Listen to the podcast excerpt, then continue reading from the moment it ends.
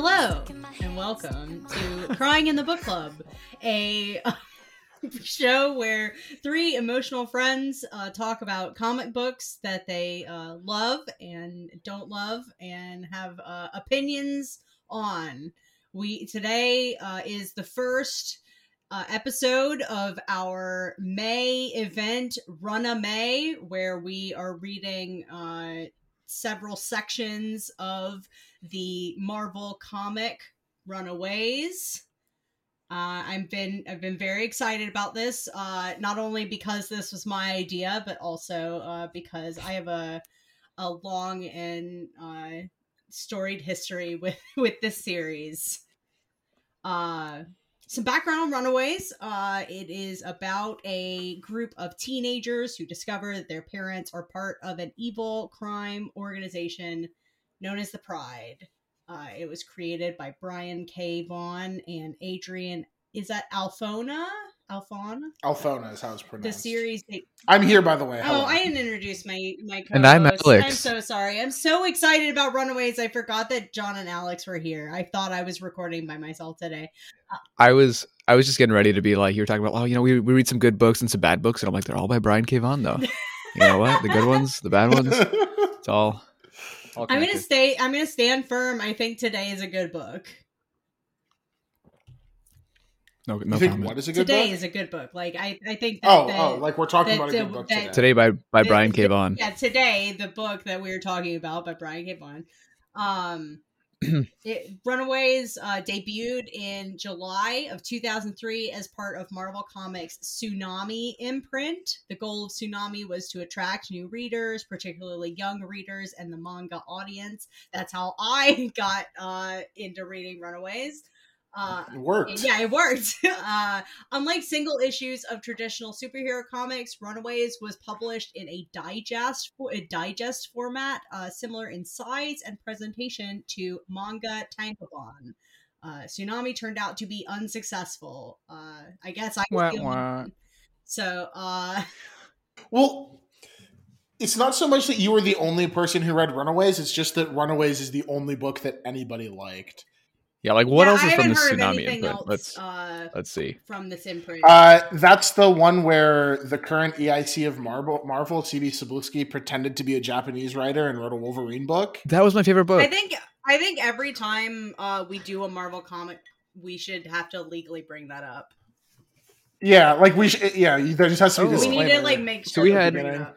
So tsunami had Yeah. like a pretty a pretty pretty big like almost 10 10 books Emma Frost Human Torch Inhumans Mystique Namor New Mutants Runaway Sentinels Venom and Wolverine Snikt which I think is the one that John Luke's talking about where uh Yeah, CB yes. Cebulski pretended to be not a white man named CB Cebulski. Torch. Yep. wow. Uh, Anyway, yeah. It lasted one year. So I've also never heard about it till right now. Um Wait, you didn't know he did that?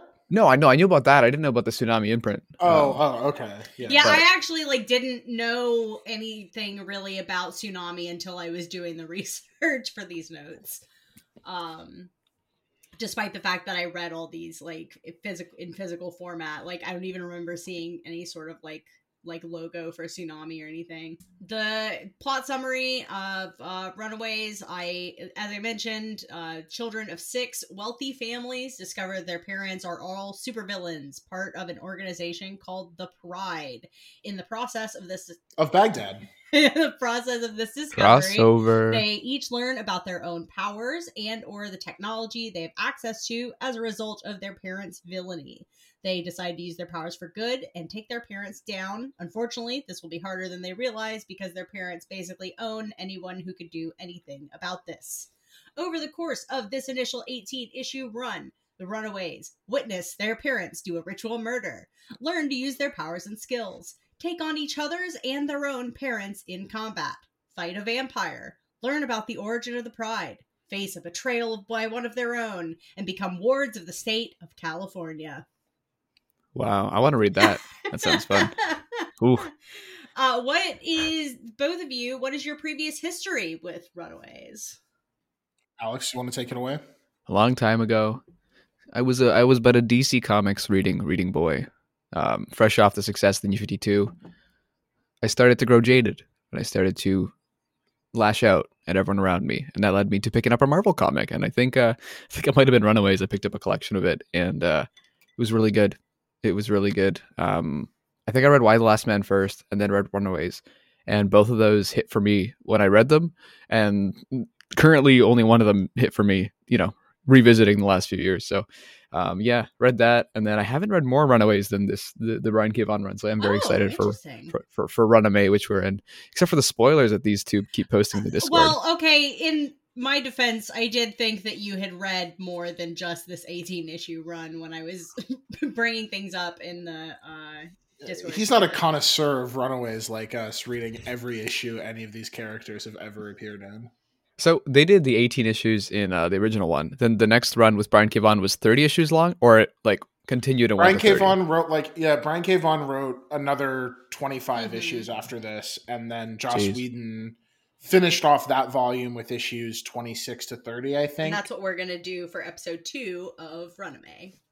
Yeah, and then Terry Moore and Humberto Ramos did a 14 issue run, I want to say. Mhm. Uh, and then the characters split off into a bunch of different books, and Nice. then came back in 2017 for the Rainbow Rowell book. Which will be episode three. Yeah, which I guess the the splitting off thing is kind of where I got learned about the Runaways. We talked about Marvel Now a few episodes ago, the Hawkeye episode, and one of the Marvel Now books that I read and really liked and really appealed to me when I was 14 probably was Avengers Arena. Uh, which is more or less at the peak of Hunger Games' popularity. That Marvel was like, "What if we did a Hunger Games with like teenage superheroes?" And two of those teenage superheroes were Nico and Chase Interesting. uh, from the I've not read this So actually. not the rest of yeah, not the rest of them though. Um, they were doing other Yeah. stuff. Uh, but I I read that and I really liked Nico and Chase in that book, and that sort of I sort of worked backwards and read the the BKV stuff and uh, the Joss Whedon run and the Terry Moore run, and then also Avengers AI and that one like all women Avengers book that Carolina is in, and uh, Avengers Undercover, which is the sequel to Avengers Arena. So you know, you could say I'm a fan. I wouldn't say that. I would think it, but I wouldn't. I wouldn't put that out there. I, I, I know we already mentioned Marvel now a couple of weeks ago, but I'm just looking at the books, and it's like you have a Kieron Gillen Iron Man book. You got Remender on Uncanny Avengers. You got, I mean, obviously, you know, Waid and Samnee on Daredevil. Um, Slott and Allred on Silver Surfer. Like, there's a lot of Hickman on like, geez, New Avengers. I think we should do a.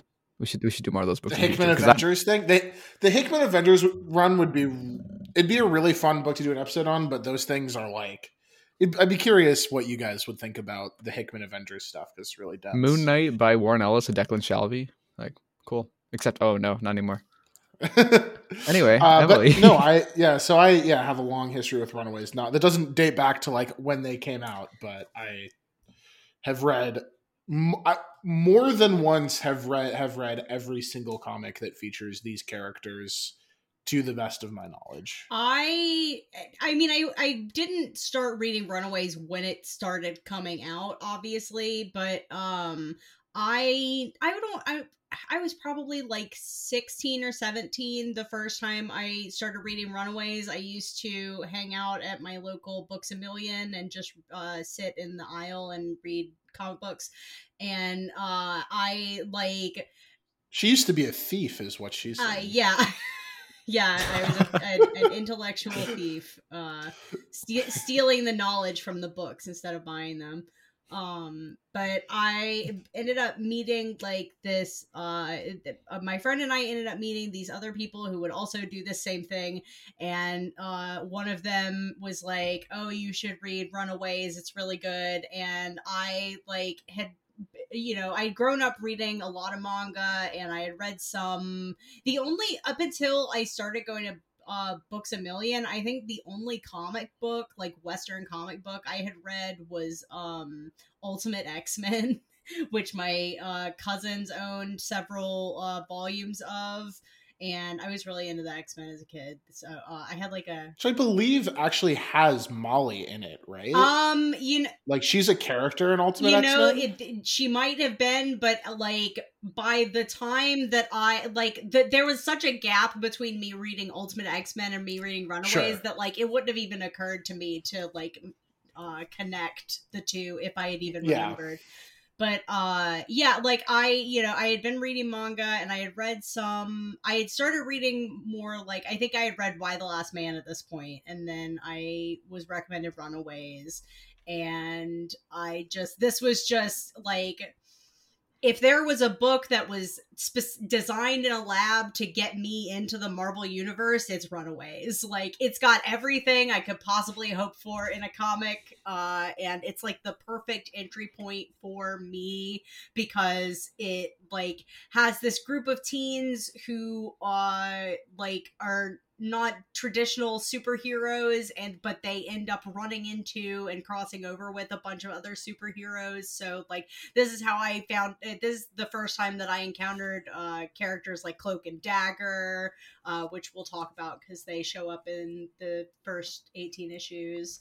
And like i just was just immediately charmed and i read a whole i don't remember where i stopped reading runaways but it was like pretty far in.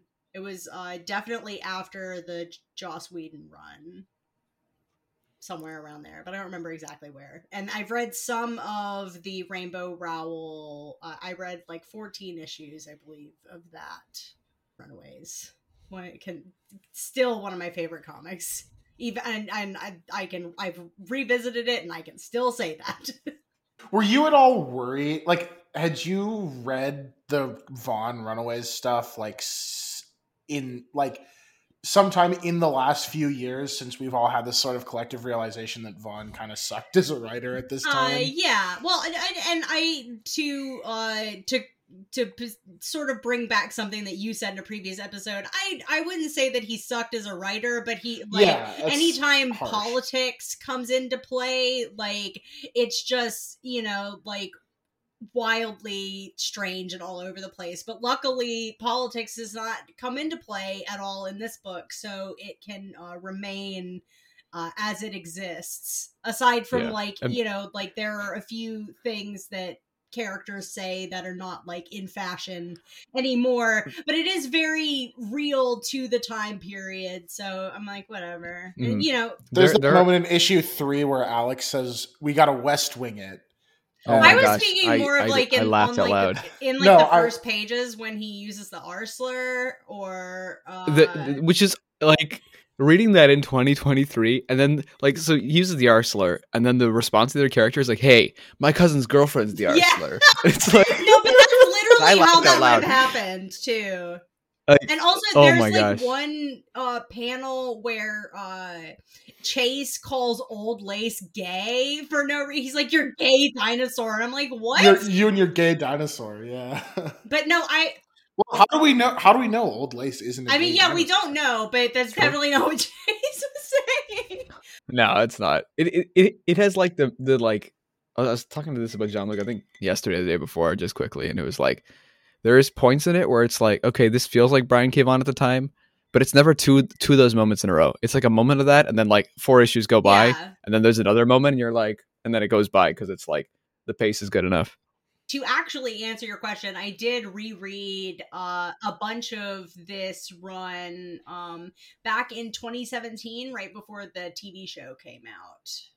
Gotcha. Okay. Okay, so cool. like Yeah. i was i was still pretty confident in uh going back and rereading it again um but uh I, I actually i i was like yeah i read this pretty recently and then 26 uh, 2017 is like six years ago or whatever No, I, I read all of this last year, and because I reread all of the the Rowell run, and I was like, ah, that shit's really fucking fire. I should go back and reread the rest of Runaways. yeah And I I did have a moment. This was like around the time we recorded the Pride of Baghdad episode, so like months before it came out, Mhm. and we reread Y the Last Man for the comics podcast, and I definitely was like.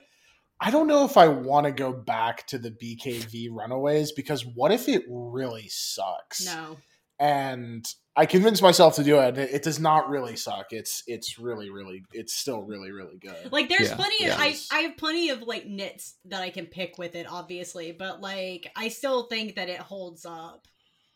Oh, totally. Mm. Like there I think it's pretty unquestionable that like at least on the writing side this is probably Vaughan's strongest work pre Saga and Paper Girls era.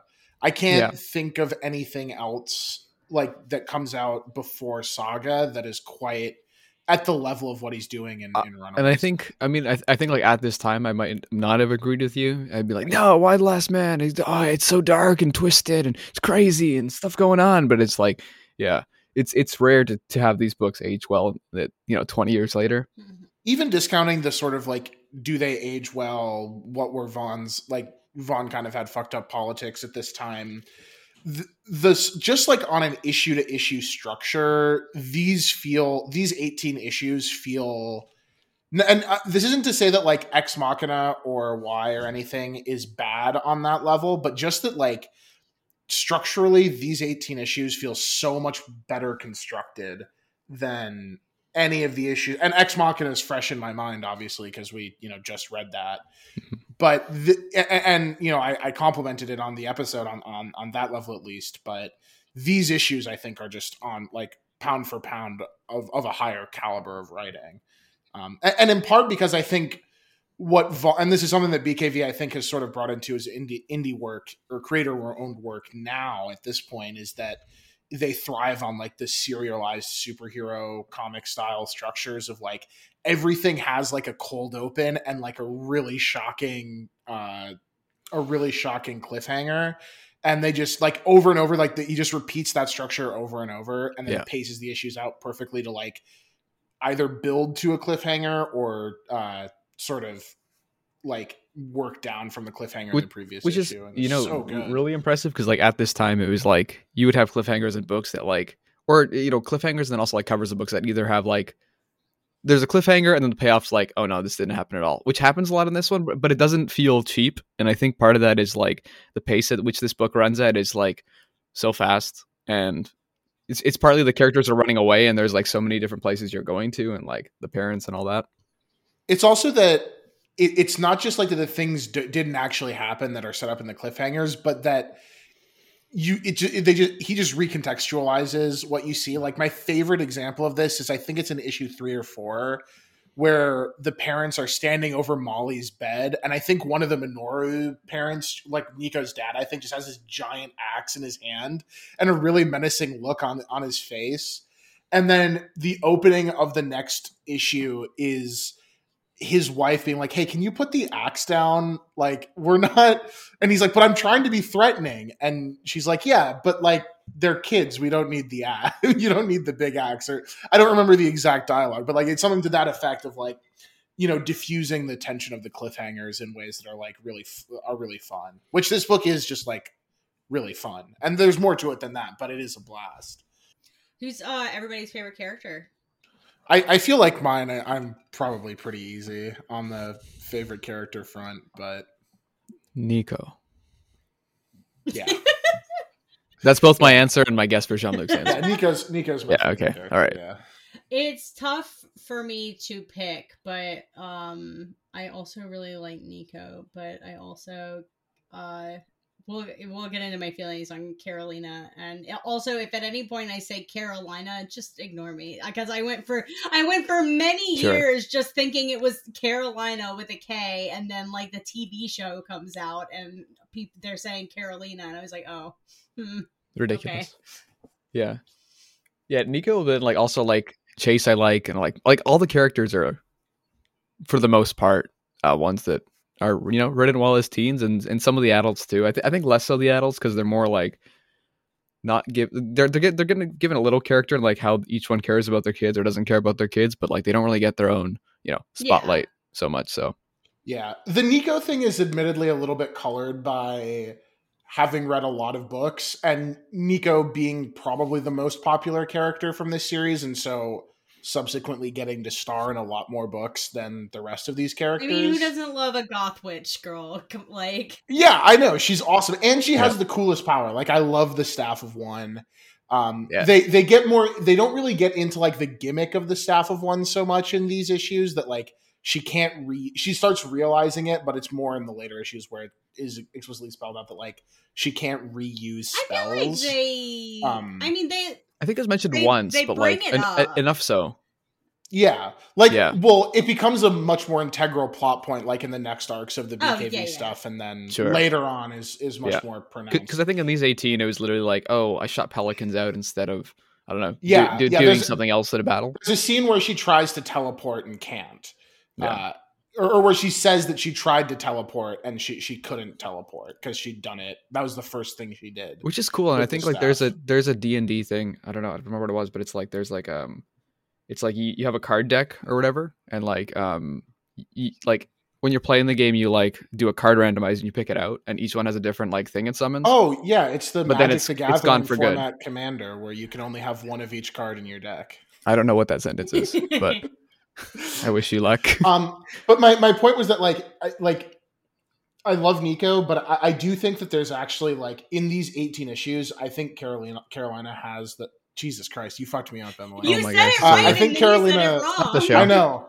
Yeah, no, I think I think Carolina has the strongest arc, even though she's not like as front and center as some of the other characters. I think she has the strongest arc in these 18 issues. sure I will always be an Alex hater. They keep trying to they keep trying to redeem him, and I think it's Do a- they? I he's- also I hate would- Alex.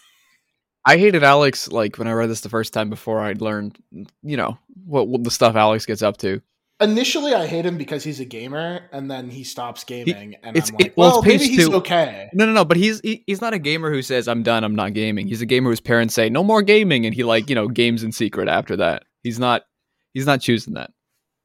He's also trying to IGL in an MMO. It's kind of cringe. In like a role playing MMO where it's like Yeah. you can't say smooch. So, so is uh, Alex is, is Alex everyone's least favorite character? Yeah. He- I'd I was say gonna say, so. can you think of one that? uh Yeah, I mean everyone else Well, is I mean, like I, either I don't like Topher. I I made a me I made a meme about it. Uh, all my homies hate Topher, and Yeah. I cringe through his entire subplot because I hate him. It's, Oh my It's, gosh. it is a crime to make a vampire and make him awful and make me hate him. he just kisses two people and then dies. It's like okay, Fucking loser. I hate him so much. sure. That would be so epic. In my Goals, goals, opinion. goals, goals, goals, goals, goals. he kind of popped off with that. No, he, he was cooking. Yeah. Um. Like he dies making out with a hot woman. If you think about it, it's like, Well, No, he yeah, like. I mean, he just he bites her, and then oh no, yeah, he bites her. That's he's just doing the next And stuff, as they say. And they're like, Carolina, how did you know that your solar blood would kill the vampire? And she's like, uh, I didn't. She was like, I actually I- wanted him to kill me. Yeah, and it, I, I love love how her that scene so is not She is followed up on too. I love how it like it's that, and everyone's just kind of like, Everyone's awkwardly like. uh, okay. Anyway, uh, our parents are still after us, huh? Well, that's the that, that's what I like. That's what I love about the Carolina thing is that like that is constantly undergirding this, and ever like you can't read any of her lines after that arc without being like, oh, this is a character who like deeply hates herself and wants to die, and it like it never gets brought up again. I think partially because like the characters are probably uncomfortable with it and not well suited to actually deal with it, and also partially because like Brian I K. don't know, Vaughan it's a is not suited to deal with this. well, I, I think it's less Brian K. Vaughan and more there's enough uh, teen girls self harming in this book that editorial probably was like, hey, can we cool it on the suicide thing?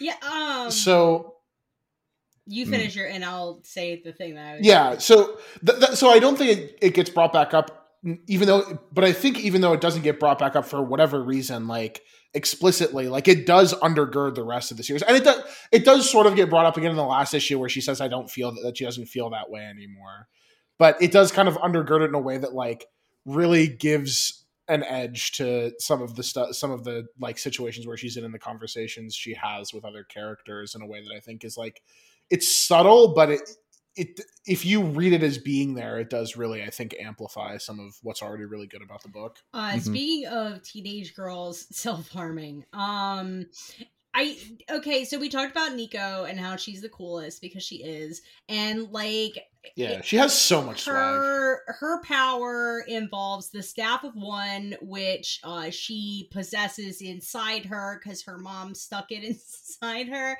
in during a fight and yeah you know whatever it's fine. Uh she absorbed it like uh anthy from Utena with the the sword of dios and uh so the way that she can summon the staff of one is that she has to like cut herself in some way injure herself in some way um they have moved away from this in more recent runaway stuff i think. I know that they didn't do it in the tv show really i don't think. Um it it's kind of a part of like Avengers Undercover has this arc of her learning how to control it better, Uh-huh. and part of it is like an ability to summon it without the cutting Well, herself. And it's interesting because even in these 18 issues, when she's talking to the vampire guy, and um, she's like, she explains her powers, and he's like, you know, I, I cut myself, and he's like, oh yeah, me too, and he starts like sharing a lot, and she's like, no, no, no, I uh, don't love it that. that. yeah that seems yeah. She's really like, fun. I do it because I have to,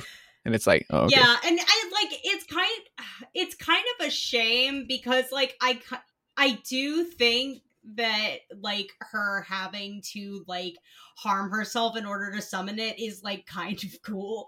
But uh I also get that you know it, like maybe like moving away from that is maybe not the worst decision in the world.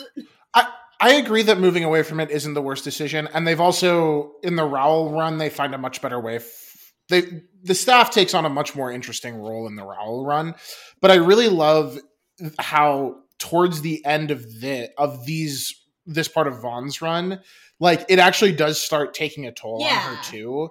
Where by the end she's like, I really don't want to summon it anymore. Like there's that scene in issue 18 where Chase tosses her the switchblade, and instead of using it to cut herself and summon the staff, she like stabs the so robot she's fighting in the eye, which is a great moment. But I also I, I really love the the like sort of trauma that comes along with like having using her powers. I think Mhm. that's a Mhm. really interesting like character note. Yeah. It's a very like mutant thing. N- Not not that she is a mutant, but like the whole like, oh no, Yeah. yeah the idea that like the powers can't the powers can actually be a curse and in Yeah. some very literal I guess ways, I yeah. should have uh in like my summary thing I, we should at least introduce the main cast people uh oh yeah, we've got Nico she is a sorceress she's the staff of one we just mentioned that there's uh Carolina she is a alien and she has like sun rainbow sun powers uh there's Chase he has uh well he had the fistigons and then the fistigons get wrecked uh his parents were like inventors so he just has a bunch of like tech shit i think i don't Yeah. abusive inventors. So he's got that going for him don't- too. I, I guess. know uh if if chase has any like I don't remember if he has any sort of affinity for inventing or anything or whatever, but um there's It- they explicitly say at the beginning that he's like a jock who loves sports. right, yeah. Yeah, he's a bit of a dumb guy. There's um Alex, who is the gamer that we mentioned, and he sucks. And He's smarter than everybody yeah, else. he's like the leader, but then it turns out that he was like working for their parents the whole time, and it's like super obvious. And there's Molly. Uh, she is a mutant. She's younger than everyone else by several years, and uh, she's the best. I love her. She's so good. Yeah, I mean, with with Molly, there's there's this just a great like you know in, in a couple issues where um she's talking about like oh like I'm starting to bleed, and both her parents like I want nothing to do with this. Like you know she's around the age where she'd be getting her first period, and she's like no we don't want anything to do with this. And it turns out that she's bleeding through her nose because she's a mutant, yeah. and everyone's like oh oh shit we're like bad parents and we could have figured there this was a really but- good Molly line in like the last issue that I took a screenshot of, and it's uh, "Hey Gert, do stuffed animals go to heaven when they die or hell?" oh, kills me. It's so Oh. good. Molly is great, and she's Yeah. also canonically stronger than the Hulk. Yeah, yeah, that's true. Heck yeah. Put her in the MMO. They won't do it. Yeah, because she's eleven or something. Oh yeah, I the No, only I other know. I only took two screenshots while I was like reading Runaways, and one of them is that, and the other is Molly picking up Old Lace saying, "Old Lace, play nice." yeah. Mo- Molly is like, at least in these issues, is v- pretty much like just a comic She's relief like if Pink- character. Pink- Pinkie Pie was the Hulk. yeah, Yeah. But also like She- she- emotional core of it where it's like she's kind of like the one where they're all like I mean they all have their own things going, but it's also like we got to protect her. And which is Yeah. ironic because she's like the most powerful of all of them. She's She's well, as powerful, She, she could be in short stints, you know. but She then could she, mess them up. take a nap. Relatable. Yeah, she's so relatable. she is really Yeah. relatable. Does anything and then just uh, collapses. I, I we, we already talked about characters, but Detective Flores is, is my honorable mention for one of my favorite Yeah. characters. He's just like, I'm Detective Flores and I'm corrupt and I'm working with the Pride. And then he gets like his kneecap shot. And then he's in the hospital. And he's like, oh no, I gotta go. I, I gotta go stop little Cloak and Dagger. ball. And then he stops Cloak and Dagger and he just gets shot in the head for it. And it's like, yay, Detective No Flores. good deed Thank goes you, unpunished, LAPD. Detective Flores. Damn. Yeah, he's really funny. I love the line that the why Alex's dad says after that too, where he's like, "And if the rest of you don't find our kids, you'll be getting a retirement package, much like your bosses." After he just shot Flores, Uh, with with like a shotgun. He's like carrying a shotgun and he's just like, yeah, like you know that that's an ugly scene Yeah, right it's there. brutal. but oh, This book is really funny. It, It's it's so it, funny. like it's kind of I mean, that's kind of Yeah, where Brian it's really impressive Vaughan how funny it is. Really.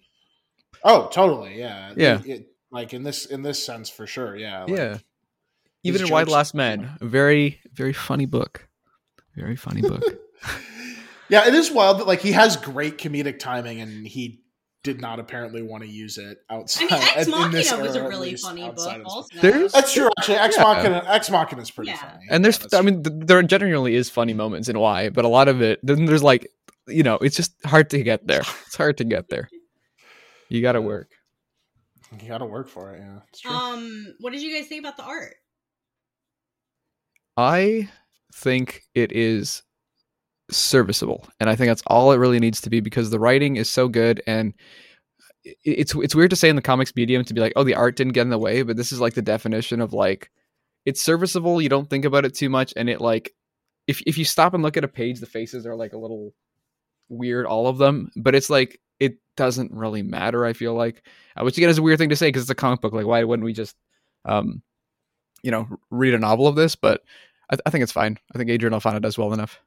I'm to say it does matter because it makes this book a little bit hard to get through sometimes if you don't just ignore the art. Like from I should clarify that from a visual storytelling standpoint, like Adrian Alphona does a very good job, like in terms of like conveying movement and character emotions through like their body language and stuff like that.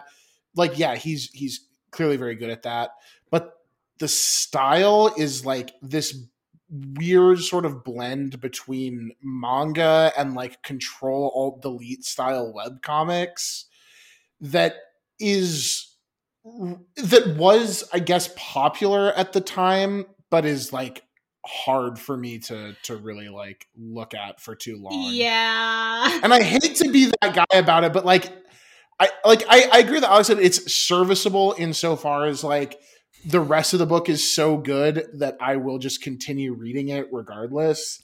But I, I do not like the art in this book.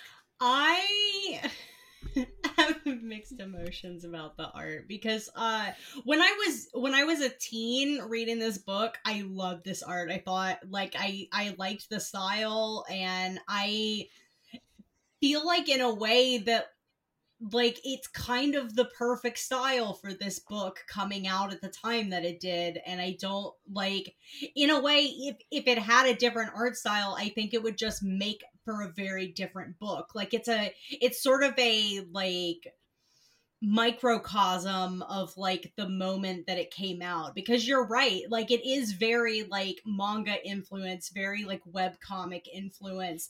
And while i a hundred percent agree that looking at it now, like all of the wonkiness stands out to me so much more, and like it is like a little harder on the eyes, but like I don't know, like it's also kind of perfect in a way. Uh Yeah, well, totally. I think from a if you look at it from like a marketing standpoint, like the audience that this book was targeting, like it made a lot of sense for it to. they look- were targeting me like early and I liked it. yeah, it, Success. like this book really is made for people who were like really big fans of early questionable content and stuff. Don't like call that, me you know, out like this. questionable content being the name of the thing, not content that is questionable, but also Oh yeah, that's a webcomic. which I also really like. But it, you know, th- this art style, and I, it, No, you you are know, so right. I don't want to uh, like it's it's, and I, I get why they I get why they did that, and I I, understand where you're I coming think it's from, Emily. fine That like to, as like on a personal taste level, not like it because even like looking at Yeah. it now, like it's definitely not my favorite thing. And if I like were picking up this book now to read it for the first time instead of back when I did, like I would probably have a little harder time with it and a harsher Mm. opinion. and I think there's probably a lot of people out there like you who have nostalgia for like this era and this art style. So I like I and I totally I do get still find it a little I- charming I, just to like at. Yeah. I just think- I just think you'll look at- I, I yeah, and I have no the, the charm isn't there for me just because like I it's not something that I ever had like much affinity for. I just Yeah. think that it like the I- I'm not even somebody who like wants there to be realism in Yeah. comics or whatever, like in comic book art or whatever. It's just that like the faces are just, especially, are just kind of I- ugly. Yeah. and I the think they add- are weird Yeah. in ways that I don't love. Yeah. Yeah. I will say it does sort of add when there are comedic moments. I think the faces work perfectly for it. Like I think, I I, I know they're there throughout, but like when the comedy's there, I think it hits. My thing is like if you know we we talking about Brian K. Vaughan's other work a lot, and if you look at Y the Last Man, like that is a gorgeous book where you know Pia Guerra does really really good Yeah, art. You look at you look at Saga and it's like Fiona Staples art, and it's like you can appreciate it for like you know the writing and the art together. You can appreciate the art on its own. You can appreciate the writing together. For me, run this Runaways arc is like I'm not I'm not having pages of this in my room. I thought, you know what, that I actually, you know, a page of this, I I would like it, but it'd be more so because I really like this book and I like that. It's not so much like, and I really like this moment. So like, you know, if an, there was an original art piece and someone was like, hey, you want it? I'd be like, yeah, that'd be so cool. Um, There's also something about the coloring of this book that I don't love, and I'm not sure if it's because, well, I don't think the copy that I read it was digitally recolored. I just think this is from like an early era of digital coloring where a lot of it kind of looks muddy to me. Um, like it doesn't like digital coloring now. I think looks really good in comics a lot of the times. Like there's a lot of really good like digital colorists who do who do a great job, but at this time I feel like I don't know something like the palette maybe wasn't there because like it's a the the colors are a little like too blocky for my taste. Mhm. Um, but you know, I it, it's it, it does impact my enjoyment of the book, but again, like it's just the rest of the book is so good that it's not gonna. It, it wouldn't like detract from me recommending this to people. Yeah. You know, like I, I'm not gonna be like the art is so bad you shouldn't even bother. Which I don't even think the art is like horrible or anything. It's just just not, a, it's Not not a too bad. highlight. Yeah. no, Yeah. certainly not. Sure. Certainly not. Um. So, Alex, you said that this is the only Runaways that you've read. Uh, but John, you read uh all of the you you've read everything that is in the the all all the crossovers, the spin-off books. all the yeah all the all the runaways books like i said avengers ai avengers undercover They avengers a arena civ- avengers academy when they're in that for a while Avengers, Runaways. Well, yeah, I've read- thing. read all the civil war tie-ins um a- anytime these characters show up in other books i read it i was really tickled when a character who hasn't shown up yet uh, has made a couple appearances in the ongoing she-hulk book um i'm reading strange academy every month just because nico is in it Uh, um, th- there's I don't hate Strange Academy, but the primary reason I'm reading it is because when they inevitably do another actual Runaways book, I will want to know what was going You on. You want to know what she's been up to. Yeah, there uh, one of the things i mentioned about this book is that heroes from other parts of the marvel universe often show up in runaways. Um how do you feel i mean i guess the only i thought when i wrote this question i was remembering other instances that i that do not actually happen in this first 18 issues. The only one that we see is Cloak and Dagger, really. And like And well, Captain I- America. Cap shows up for like a page. Like that does not count. But uh how do you guys feel about the way that uh other Marvel characters are sort of integrated into the the world of Runaways and and how the Runaways are integrated into uh other other parts of the Marvel universe? I guess the, probably a bigger question for John, but One of my absolute favorite things about the Marvel Universe writ large, and this applies especially to Runaways, is that nothing happens outside of the East Coast of the United States. Everything happens in like three cities on the East Coast. I mean in my experience that's just true. Yeah, well, sure. But Yo. If you ever want to tell a story in the Marvel universe, but you want it to be just like, you know, not fully disconnected from the rest of the universe, but you know, separate. You just set it in California. Uh, we talked about the same the same thing with Hawkeye, where like when they want Kate Bishop to go do her own thing, where does she go? California, because there's no other superheroes out there. And I I love that so much in this book because like there was there was West Coast Avengers before this, um, but at this point in the Marvel canon, there's like nothing else happening on the West Coast, and I love the constant allusions to like, oh, the crazy people on the East Coast with their superheroes, and like obviously they're aware of it, but it's like, no, we're normal out here. We don't actually We have, have- like, We have super- organized we have crime here. normal criminals out here. yeah, Oh yeah. right. It's all it's which all is connected. why which is why I love so much that like there's there's like a, a couple scenes where like people are just so perplexed that like oh we have supervillains out here now and it's like like really when good. when uh when the pride like start tries to frame uh their kids for kidnapping Molly and Yeah. the perform being the ones who performed the like demonic rite at the beginning um, I I just I love stuff like that. Like it's it, it's another another book that's like really fun when it comes up, but also like it just like lets that like it lets it exist separate from everything else. Yeah. Um, with the and obviously that changes later on, but like with the exception of the that cloak and dagger issue where where cloak and dagger show up and play a pretty big role. And I think cloak and dagger are a good like match for the Runaways, and I really like that. I was issue. just about to say that I think that as far as like first Marvel characters that you could introduce into the Runaways canon, it, it feels like Cloak and Dagger were just sort of right there. Like Yeah. that's like the obvious I- choice. yeah. Because they're, yeah, they're I like that it's other C list. They're also Runaways. B list, B list, Yeah, B list. cloak and dagger. Cloak and dagger. They call C they call them B list in the book, so I want to respect that. I want to respect what they think of themselves. Cloak does have a big moment in Civil War that probably elevates them to. What do you guys think B-list. about Cloak Please and never Dagger talk in about that.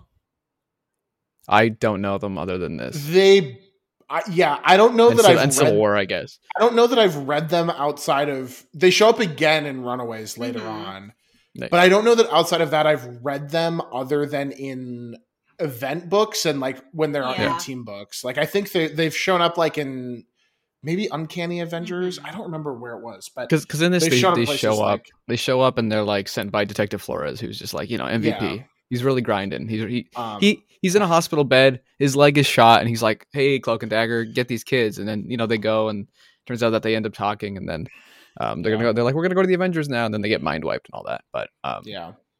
But I, from what I know about them from reading stuff like this, I like those two Mm-hmm. characters. Um, but I don't. I'm. I don't have like any particular attachment to Cloak yeah, and thi- Dagger. to be honest, my my primary attachment to them is through their involvement with Runaways. Uh, they had a TV Yeah. show that came out. I On Hulu. Oh, Yeah. yeah. I had a friend think that, that was about the time as Runaway yeah, too, it right? came like right after Yeah. Runaways, I think, or like uh, right Hmm. after Runaways started. I had a friend that watched some of it and I think liked it, but I just uh, never got around to it, unfortunately. well, yeah and like what i like about like the sort of like oh there's no superheroes here and like alex's parents just control all the organized crime and they're like oh you need a permit to do crimes like there's like a line in there where they're like oh these two vampire guys didn't even get a permit. Like we gotta I look into it, it's that. so it's just like a nice little touch about like how much they control and everything but they can't control their children's lives anymore can they? No because they've run away. Um, something one of one of the the lines of my uh summary that I think I uh left out uh was that uh the series was canceled in September 2004 after issue 18, but then after uh, high numbers of trade collection sales, Marvel revived the series in February 2005. Uh, Yeah. So I, I think what happened is it canceled isn't exactly what happened because like BKV and Adrian Alphona knew that they were doing more issues after run like before the book actually ended. It was more that they switched the form the release format Okay. because they killed the tsunami imprint and that this is my Mhm. understanding of it at least. And then Runaways got to be like a normal Marvel comic for real comic book readers. okay, know? and that might be true. Uh, I'm just going of off us. of the, the base amount of research that I did when I was compiling notes. But yeah. like the Mhm. runaways is a book that has like changed a bunch over the years and been like stopped and restarted like why do you think that that is like what is it about runaways that uh makes people want to bring it back I guess this is probably this might be a, a question to revisit also once we have done all three episodes of Runamay, but Yeah. but it's something that I was thinking about. Sorry, I hit my mic. One one thing that I one thing that I really like about Runaways, and this is even present just in these 18 issues, is that because these were new characters in 2003, and much to my chagrin, never really ascended past being like B tier characters in the Marvel universe, they actually can have permanent status quo changes, and you can do a lot of different. Yeah, they're not the legacy names, so They're- they have a yeah. lot more flexibility and freedom with what. That's something that I actually had not considered that before, but now that you've just brought that up, that makes so much sense.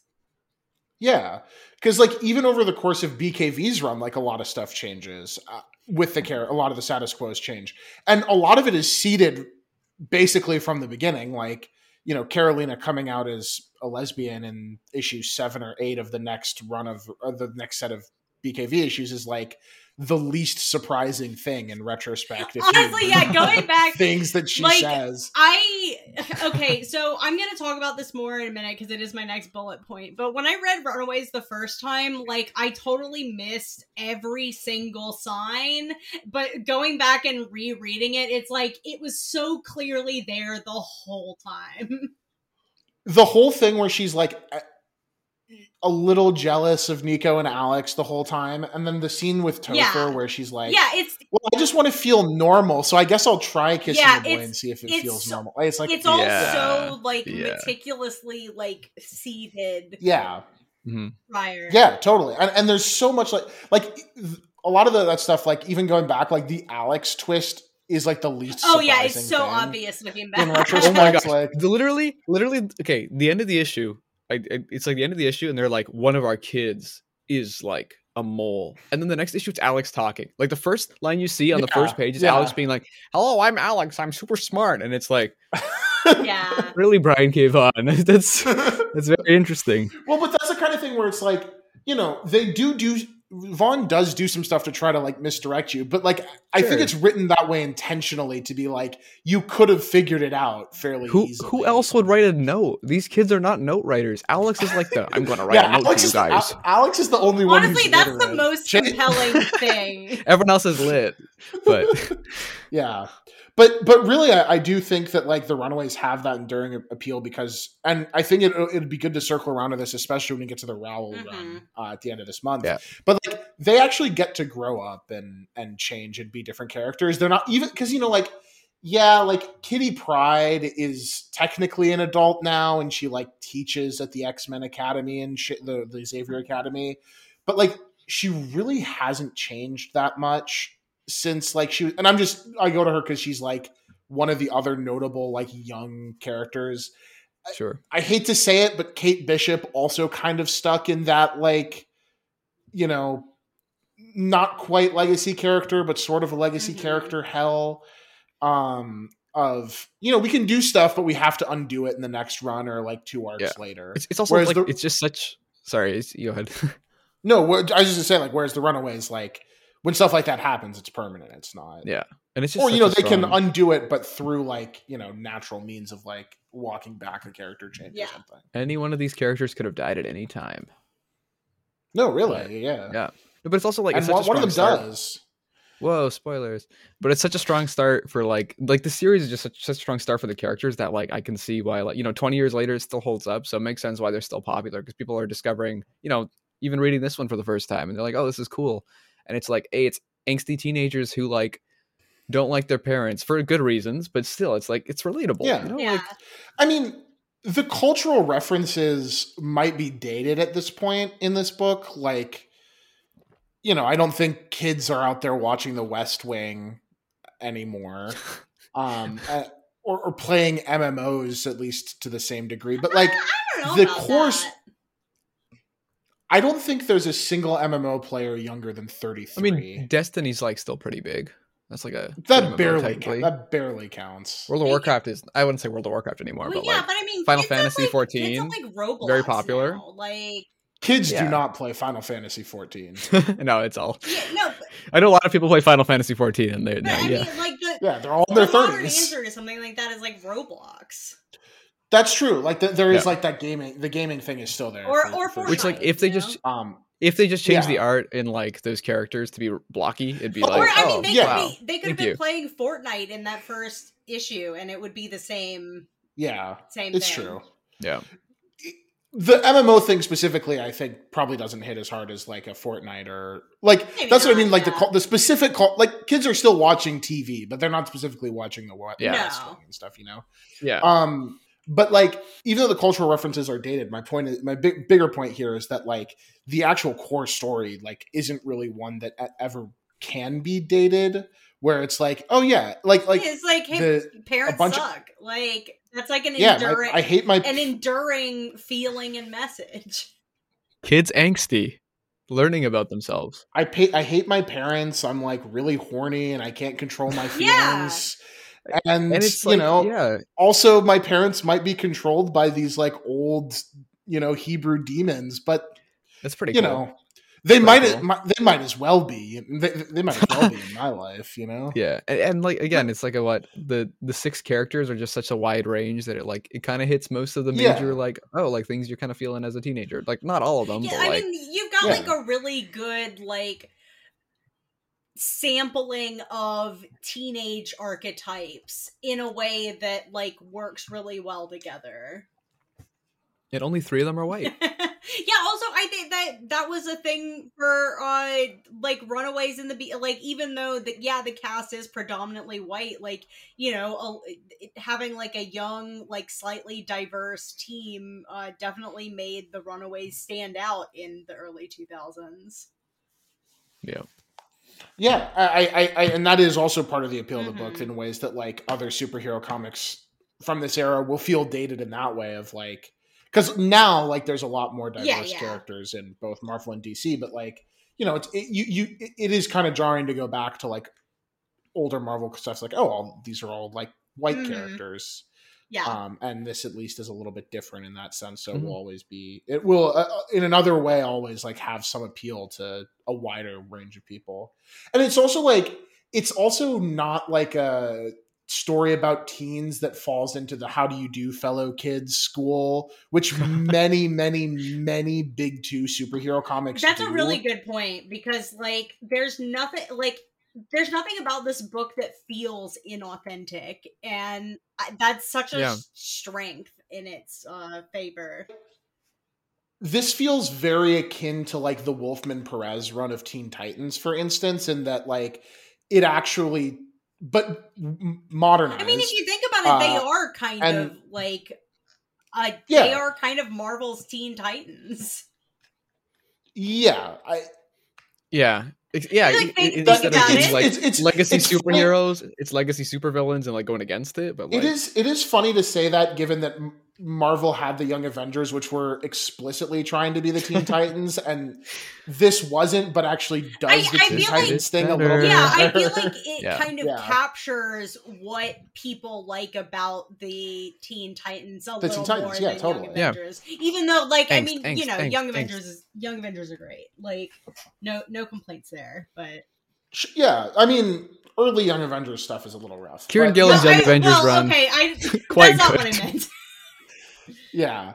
Um but no like I, the comparison actually largely is to the new Teen Titans is that it stems from like it's a book that actually like and this resonated a lot with me when I originally read it that like actually takes the teen characters seriously and like respects them in a way that isn't like patronizing in the way that like a lot of these books are that are like oh yeah this you know this character has pro like this character has problems but they're not fucking real Writing- problems you know why don't you writing Yeah. kids and teens it can be very difficult for It's certain Yeah. adult writers and luckily Most. that's not something that uh brian k Vaughan- like i won't say that he always excels at it but like there you know a lot of times when he is writing like young like younger or teen characters like it tends to come off pretty authentic and natural just having not read like any other runaway stuff and like you John, like you said you have you read like all of it including like the terry moore stuff and stuff like that Yeah. are there times where it's like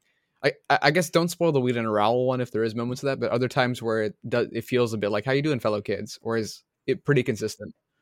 I mean, we'll get to this, but to go back to Emily's previous question, like one of the cool things is that by the time we get to the Rowell run, everyone except Molly is an adult. Mm. Like they're all in their mid twenties in that run. Right. So I'm gonna say no. That that one does not I have will that say, problem. like some of the ca- not Um, all the character writing isn't always as like consistently good, but as far as I can remember, I never thought any of it came off like two adults writing kids. Yeah, I mean the thing is, is like, yeah, I'm Terry Moore is a writer who like had his experience doing that, so you know I think he does it pretty well. I'll say like the Avengers arena stuff definitely a little bit. Uh, I I also reread that last year, so it, it falls into that trap a little bit more in terms of like, oh, they're like teens, like fuck Okay. teens, kind of. Which, but it's not. It's good. It holds up, but it's not. It's not quite there on that. But generally, I think like the Runaways have like enough cultural cachet that they get a little more respect than some of the other characters, and they're Yeah. also they also have like always been written by younger writers i feel like as well like because bkv was younger at this at the time he wrote Mhm. this terry moore was kind of young i mean rainbow rowell i think is like probably early 30s when she wrote the I runaways so. which is still you know she's not like a 45 year old ex cia agent like some other comic book writers Not naming any Um, names. They could. That's very They could specific. be but, any. That could okay. be any CIA agent that could be who anyone went on to write comic yeah books. um but no i just mean like like it, typically like there are younger writers that get put on these books which is on this book which is a good Yeah. thing um but they're they're definitely like you know like reading avengers academy for instance which is like one of the books that leads into avengers arena that one is a perfect example of like oh yeah these teens are like angsty and they're like aren't they fucking annoying because they're angsty? That is the vibe that i kind of kind of get from that. Um whereas this is much more like yeah they like obviously like it's a little bit different because like these teens hate their parents because they witnessed them do a ritual murder but also it's like it, it's it, it kind of goes beyond that too you know Yeah. like it in terms of their resentment for their parents Yeah. which i enjoy All right. Well, um, it's time for me to get on my soapbox. oh Yeah. yeah, Carolina. Not, really a soapbox, We're but um, are we going to north carolina or south uh, carolina we're Central? going to fuck off Alina. um, Let's okay, go. So I, when I wrote this bullet point, I did, and mu- John Luke and I both mistakenly thought that something that I'm going to talk about takes place in this 18 issue run. It does not. It takes place between uh the end of this run and the uh beginning of the Joss Whedon issues that we're going to talk about in the next episode. So uh, I have to talk about it here because we're just not gonna act. You don't want to wait until Runamay 2024 when we do the rest of the BKV run to talk about Baby, this? I could talk about this all day, every day. Don't even test me. Run a July. Run a Let's do it. July. Uh, okay, so in as we've mentioned previously, and we're just gonna have we're spoiling this plot point because we're not actually talking about these issues on uh, the show. And I haven't actually I haven't reread these issues yet. I'm going to, but I didn't want to like risk getting plot points muddled in uh for what we read oh i just pulled my earbuds out uh, I didn't want to risk plot plot points from the issues after this getting muddled into my recollection of the first 18. Uh, so I haven't read them yet, but I am going to read them before uh, next week. But um, in eh, like after the end of this run, uh, there there is an arc uh, that involves Carolina coming out as a lesbian and this I like this is the corniest shit in the world, but I cannot overstate how important this was to, for me as a kid. Like this was the first time that I read something that had like a prominent character come out as gay and it wasn't like a it wasn't like gay media like it the it wasn't a story about being gay this is just a and, and i know that like characters in the marvel universe are gay all the time and whatever but like I was not super. Well, not really at this. point. Yeah, well, I guess, but I also just wasn't really into as much like of the the wider comics universe at the time. So even like any other characters at the time that might have been gay wouldn't have been on my radar. But this, like, it was just such a like it was just such an insane thing for me to read like because it, it's really it's really such a different eh, different landscape now that we live in when it comes to like queer people in entertainment stuff like like when I was growing up, like if I wanted to see gay people in something, I had to like seek out a like I had to I had to go look at the Wikipedia page for movies with lesbians in it and a- secretly add them to my mom's blockbuster DVD mail rental queue. Like yeah. I like I couldn't just like happen upon something and it have gay characters in it and like for for this to happen in a book that I was reading that I was really liking at the time also was just like the most transcendent like insane moment in the world. And this also like i'm gonna have to spoil another another important plot point that is related to this but like uh the reason that Karolina comes out in the first place is that there is an a, there is a Skrull named Xavin who comes and is like apparently uh Karolina's parents uh arranged for Xavin to marry her as like part of a, a space truce uh thing. But like Xavin is like a guy, and Caroline is like, Well, I can't marry you because I'm gay. And then Xavin is like, Well, that's not a problem, and like turns into a, a girl Skrull. And now that plot point seems kind of like weird and maybe not like the best the best attempt at having a queer relationship in a comic but for me like that was the coolest shit that had ever happened in the world and like I just like even now thinking about it when I like I uh, like I can see very vividly like these images of like Karolina and Xavin and like like Karolina and her big pretty wedding dress on like the spaceship and stuff. And like it just had such a profound effect on me. And it's why uh, one of the reasons why runaways main like remains one of my favorite comic books and in the in the show in the Rowell run they have they have uh they have paired up Karolina they and Nico.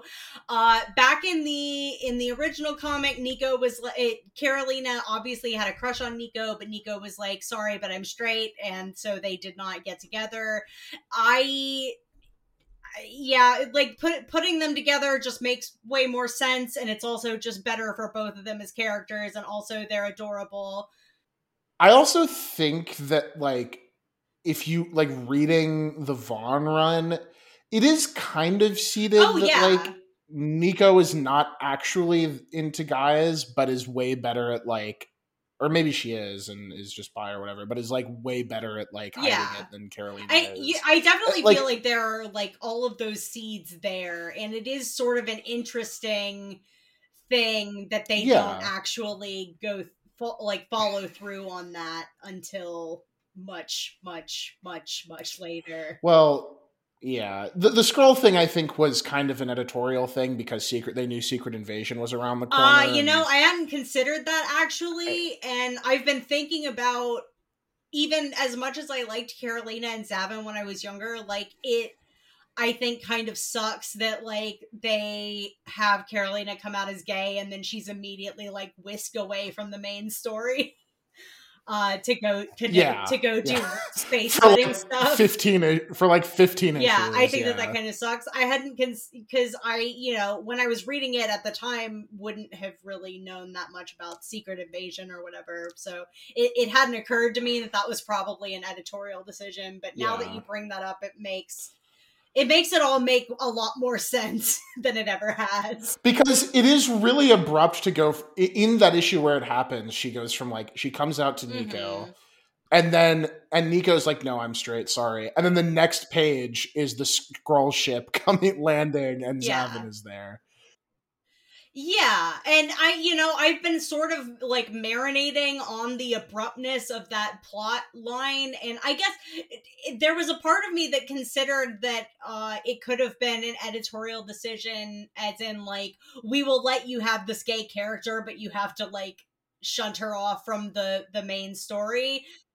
That is also very I, well, I would like to the the secret invasion plot line or the the the secret invasion tie-in is a much more optimistic reading of the situation and I would I would like to stick with that uh for my own sanity Yeah. really.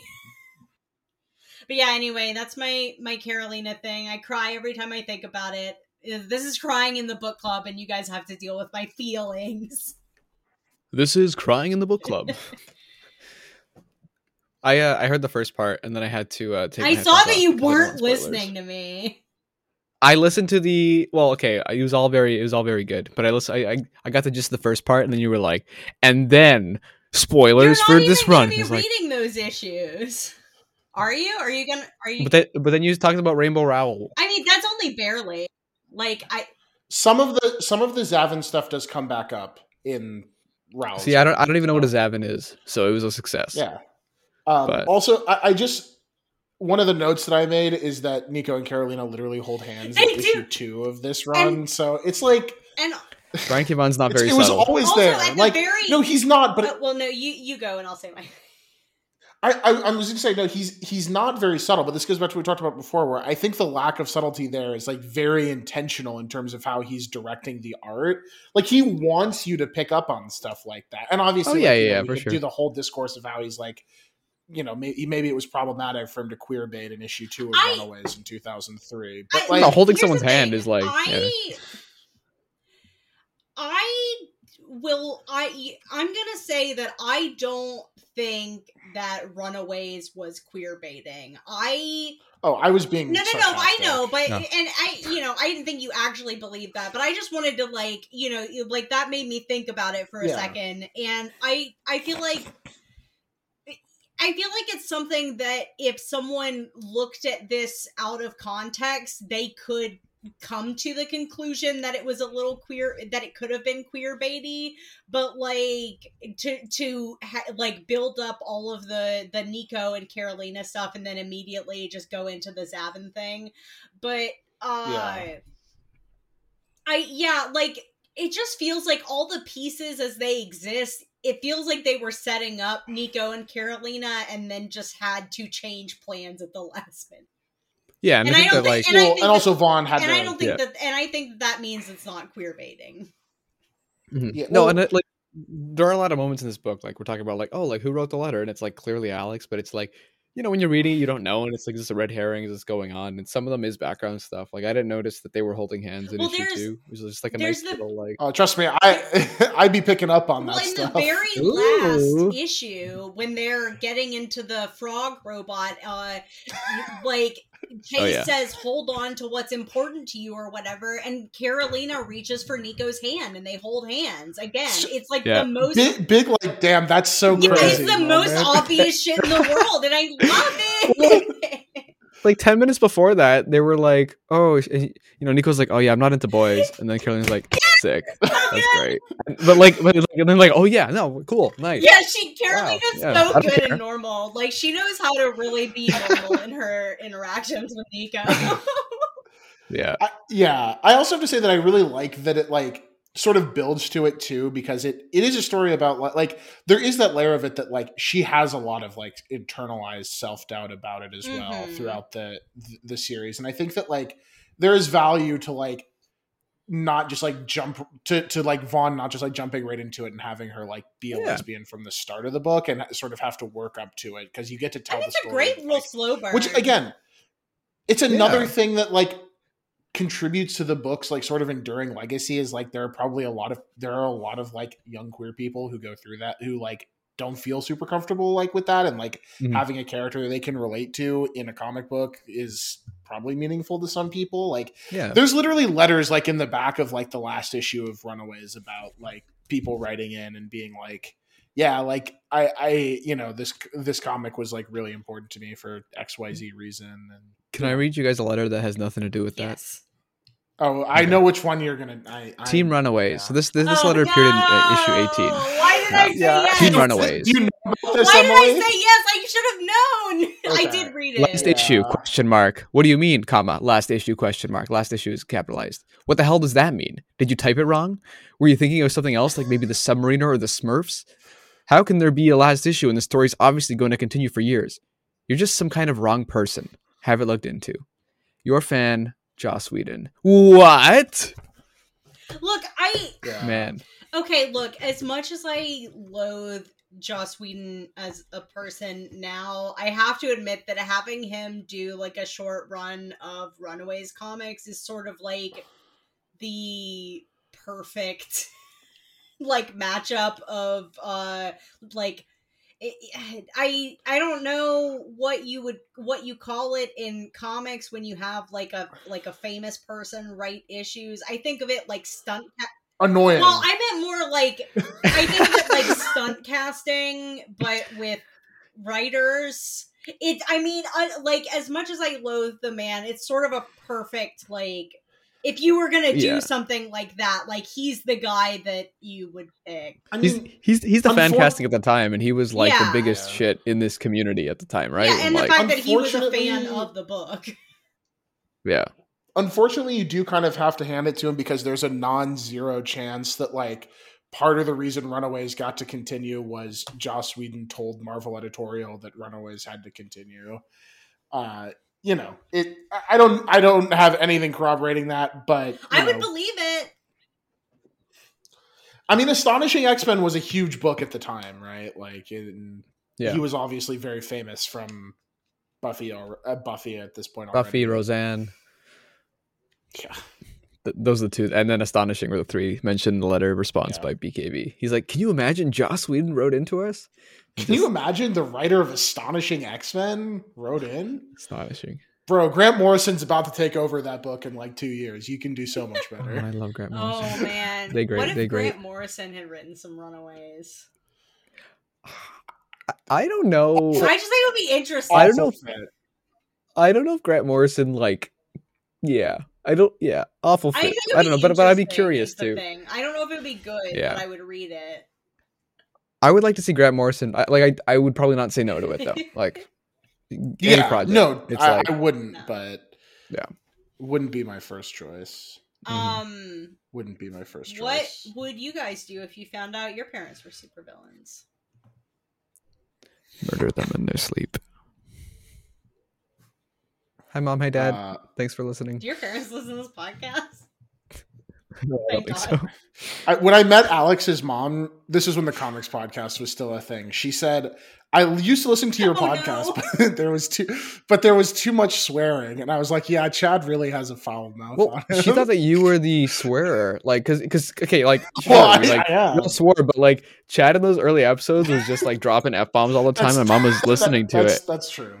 And then when I went to New York Comic Con, and I was like, "Yeah, I saw Jean Luc." He's like, "Oh, is he the one who swears?" And I'm like, "Well, not no, but Yes, but not not probably not the one you're thinking of. yeah." I would, I would, I would join them. I think it would be epic to be a supervillain. That'd be cool. I, I think it'd be different if you're like in a group of people who you see once a year. Like, if you're in like the runaway setting where you're like you find out all your parents are supervillains, as opposed to like you just find out your parents are supervillain. I gotta say, my the children of my parents' friends, not my homies. Those are Yeah. those are not ride or dies. I mean, good That- for these ki- characters that they are, but I mean, they weren't ride or dies really. yeah, I mean, they weren't ride or dies until They were like important, They but had they to be. they could become ride or die. Call them Yeah. up, call them up, and tell your parents to like, you know, I can't say it here just in case you go through with it. Um, yeah, Emily, what would you do if um, your parents were I would villains of the super variety?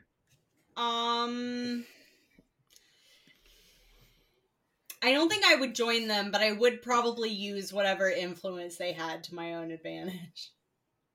Nice. yeah. Uh, Uh, one thing I have to say I really like about the um, I'd be a criminal nepo baby. yeah yeah Bring season three of um, like um what show was it? Never mind. I was gonna say like like Carmine Falcone's daughter in uh the Long Halloween, Yes. who he will will not let do cool shit, but she Yes. rocks. Yep. Um, I, I want to say I one thing I do really like about the Pride, and this is kind of like a retrospective thing, and I don't really think that like BKV was really going for this re- interpretation of those characters. I think it really comes down to like we need a like what seems like a reasonable reason for teens to hate their parents. But I really do love like the nihilism of like let like a bunch of rich people just being like, yeah, the best thing that we can do, like, yeah, we are going to destroy the world, and like fully accepting that like they are going to end the human race, and being like, but you know, we'll actually, it'll actually be pretty fucking sick for us in the twenty five years in between. I mean, like that's so really let's just like it is a.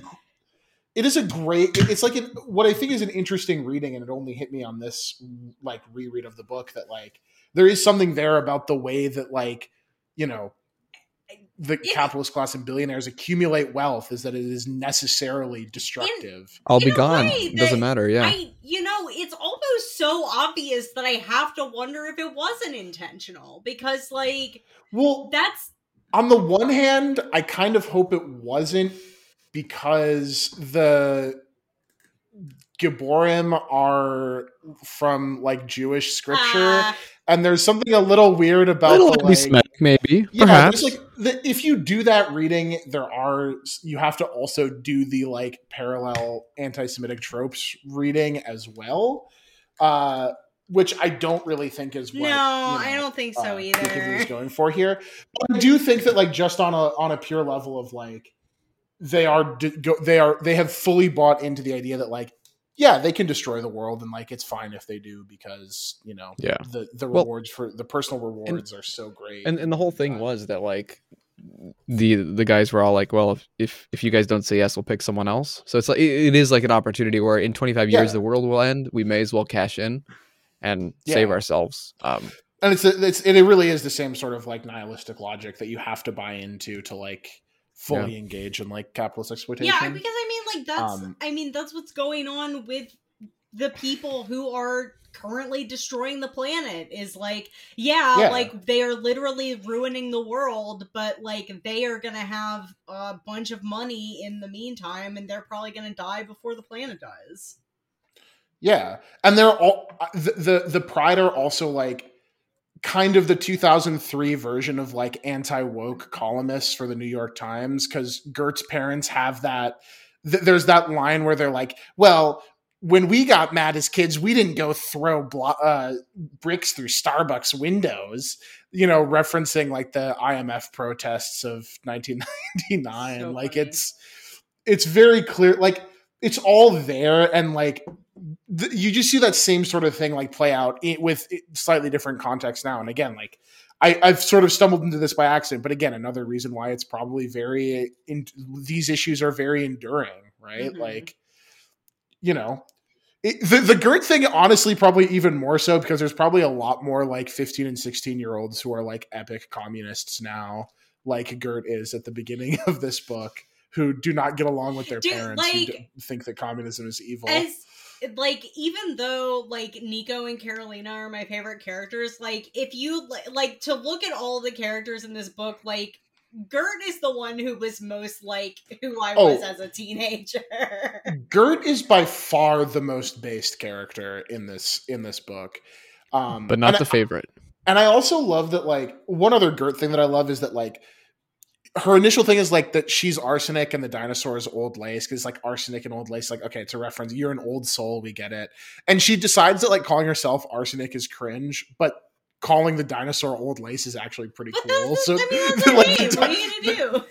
Oh no, I agree. But also, Old Lace is a great name for the dinosaur. Like that, the Velociraptor is just Old Lace. I love it. It's a, it's, it's such an unassuming dinosaur. I will. I, I also have to say Yeah. that um, Chase and Gert are the only valid heterosexuals. well, eh. Oh look, they haven't introduced Victor. They haven't introduced Victor. uh, yet. yeah, fair. But I like I even like when I was younger, I thought that the the Chase Gert thing was kind of cute. I I don't know. I'm a sucker for like a Yeah. nerd jock ship. And I like that they set up like Karolina and Chase, and then like it never goes anywhere at all. it- That's, like, at- that like, is like the biggest like, neither red of them. herring. L- like Yeah. neither of them. They're just like I hanging think out. that And it's we're just like- supposed to maybe get the impression that like that Chase kind of thinks Karolina's hot, but I don't think he ever like gets to the point where he actually wants to ask her out or anything. Yeah, for sure. But yeah, the the ultimate red herring. yeah, yeah. Oh. Um, but yeah, I guess my last question is: uh, Have either of you? I guess John, you haven't watched any of the Runaways show. Alex, you only watched, I think, the last three seconds of season three. Is something that you said to us Um, before yeah. we started recording. Yeah, so I saw all of season one, and then I just saw the last last three seconds of season three, which is the end of the show. Okay, But cool. I haven't seen. okay, so Um, I've been waiting this whole hour and twenty three minutes to know what Oh it is God, you we've been saw. talking for an hour twenty three minutes. All right, so um, done in season three, um, but there's some time travel shenanigans that happen in the show that I just sort of read up on uh, as we we're going through. yeah. And basically, the big bad person is like some magic created by Nico's mom or Okay. something.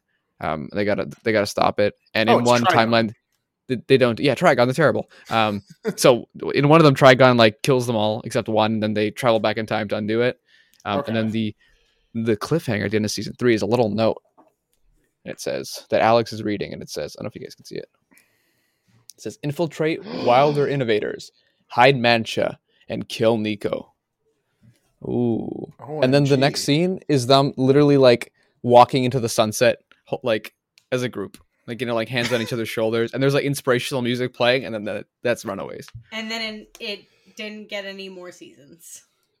No, and that's it. We'll never get seasons. I will Um, say that is kind of the plot of the Rowell Runaway run, which we will, you know, of course, get to. That like there is something that happens in the future, and they have to come back and. yeah, Is that Molly with the pink hat? yeah, yeah, and that's the end. It's just like that's very funny is that Molly with that pink hat meant nothing in 2003 and now means something.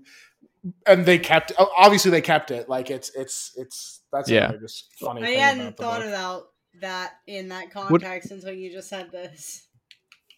Yeah, Uh, what did you think of the TV show, Emily? Because I watched season one and I was like, "Oh, it's okay. Like it's pretty good to see it." And then I just, That is Yeah. about the feeling that I had uh, on it. My wife watched it with me, who was not familiar with Runaways at all, and thought it was just kind of okay. Yeah. And I was like, "Yeah, like that. This is fine." Like, I didn't think it was bad. It was not as good as I might have hoped, but you know, like I'm not really sure what my expectations were, but um, Yeah. But I liked, uh, you know, I liked it well enough. Uh, I'm probably gonna try to rewatch season one and uh, see if I can get in some of season two uh, before we finish Runamay. Yeah. I think I'm gonna skip season one because I've seen it and just try to watch two and three before we finish uh, Runamay, Okay. so we can have a little. Even though I know the ending, this inspirational ending at the end. So it is a little unfortunate that like BKV would go on to be like a really acclaimed TV writer, and they did not get him to write the Runaways. Yeah, I TV. Yeah. imagine he was This probably was, uh, busy, or they could not afford him. this was Yeah, one of the last was- ones yeah. that Jeph Loeb was doing because I mean Jeph Loeb did all the um you know the the Daredevil the all those ones. Then he also Yeah. did this one for Hulu. Oh, and this was like the last project that I he didn't worked on. realize that he was on this. He was the Marvel TV guy, like Yeah, after I he but, stopped writing. you know, comics, like when yeah. they moved from like doing stuff with Netflix to like having Hulu Oh, stuff, sure. like, Yeah, it- yeah, whether he things would seemed a little there. more muddled, and I guess it didn't occur to me. Yeah. to, Yeah. yeah, but um, I also found out that uh, apparently Brian K. Vaughan is attached to the live action Gundam movie that is apparently coming out on Netflix. That's No cool. shit. I, ho- I hope it's set in like 2001. Yeah, yeah, yeah. wow. No, it's it's fine. Brian K. Vaughan uh, wrote a lot of good stuff in the last few years. He's he, he figured It's it true. I actually think like on the Well, the ten BKV years thing, can like, really change a guy. 20 yeah. years since this book came out, guys. Crazy I also stuff. think that it's it's like it's funny that BKV is probably like one of the only guys that this applies to where like writing superhero comics was as opposed to like creator owned stuff was probably actually good for him because like I- don't want to say Runaways has no edge, but like not being able but like all of his like indie stuff from this time is like what if I wrote like a protagonist who was a little evil and kind of fucked up but like having to write characters that are actually the good guys i think there are a lot of creators for whom working within restraints actually makes them produce better work. I think Yeah. George Lucas Well, is one of these people. I think uh, I think David Lynch is one of these people. Uh, I think I'll, I'll give you I think one. sometimes like having to like rein it in a little or having someone looking Yeah. over your shoulder to like kind of work out certain kinks or whatever it, Yeah. I think it, Mhm. it I I think it works uh, for a lot of creators to actually make them make better work. Tell and, that and I to think Kanja Club. and I, what I have to say. and I think BKV figured it out because Saga definitely Marco Yeah. and Yeah. Are definitely more in the vein of Which- like these are not necessarily like good Yeah. people. There's an interesting, I guess, Although their conversation we had about like the evolution of like n- I'm not saying BKV, but like you know, looking back on his stuff where it's like he's gotten better as he's gone on, as opposed like there's some writers who are just like the same stuff turning out for like their whole career kind of Mhm. stuff. Um, Yeah. And like like, like someone like well, I guess uh, Frank Miller isn't really like that because he had some bangers and then some like whoa. Well, some- he's kind of the opposite. You could he's like the Yeah. inverse like of but he peaked with um, All Star where- Batman and Robin. So That's that is true. He like Yeah. yeah. he like did a lot of great work, fell Yeah. off, came back to do his masterpiece, and then fell off again. that he didn't finish, which is even more of like a even more of like okay, a, a move. they didn't let like, him finish it. No fucking DC Comics. DC Comics is terrified of what would happen if issues nine through twelve of Do you- uh, Bat- I- All Star I- Batman and Robin was I hope released. like it must be written. I wonder if he's talked about it, but like they let must him have. release three Dark Knight Returns sequels. They can they can give us the last issues of his health's not very good though. He better hurry. He's my he's my um um uh, George R. R. Martin in the sense that like you know people people are worried they're not getting the Game of Thrones books. like, I'm worried I'm not getting the last three issues of All Star. People are like, yeah, people are like, all the people who have waited for Winds of Winter since 2011 don't know our pain. They don't know anything. Oh, jeez. He painted him. Batman painted himself yellow and then beat up Green Lantern in a room that was also It's yellow. so like good. art. I Nobody- do That's the think, one comic book I page I'd wanna think own. about that moment like at least once a week. Runaways has nothing that's as good as that moment. Oh, no. Untrue. No. Now, is it better than All Star Batman and Robin? Sure, but you don't see any of them painting the room yellow and beating up Green Lantern. Oh my god. No, but they that- did oh. have a vampire bite Karolina, and her solar blood caused him to explode. I think that that is a word. I don't think it's as good, but I think as far as Runaways goes, that's a pretty worthy contender for that is true. Yeah. That is that is like, also kind of like silly a really even an all star like Robin's Yeah. in the background drinking lemonade, and he's also yellow. It's just like it's so it's layers, The layers, layers, layers, much, layers. It, there, it's much more layered there, but like you got to give credit where credit's due. that's true. Do you think that they were? This is my last last question. Do you think they were intentionally baiting Joss Whedon by including a vampire subplot? Uh, This is the thing that that I've just thought just interesting. now. Interesting. It hadn't occurred to me, but I will say maybe they weren't baiting Joss Whedon, but I definitely think that like the vampire subplot is definitely there because the target audience are people who probably were really into Buffy. And I was. Right. So, you know? No, yeah, exactly. Like I think it I, I think that there's a lot in this book like that that is very intentionally targeted at a specific group of people who do not read comics. And I think you're kind of a case study of this, continued to not read comics despite reading Runaways. Like, that's the thing. And, and this is the thing that is kind of frustrating about like Marvel and DC is that they have at times gone out of their way to like appeal to non comic book audiences.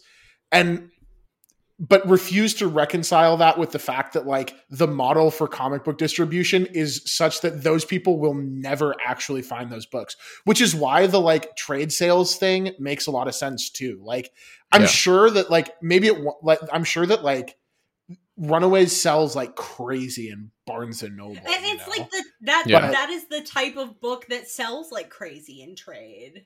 Like all, Right, all exactly. of the Yeah. like all of the books that sell like gangbusters in trades are like these not necessarily young adult, but a lot of times like young adult focused type books.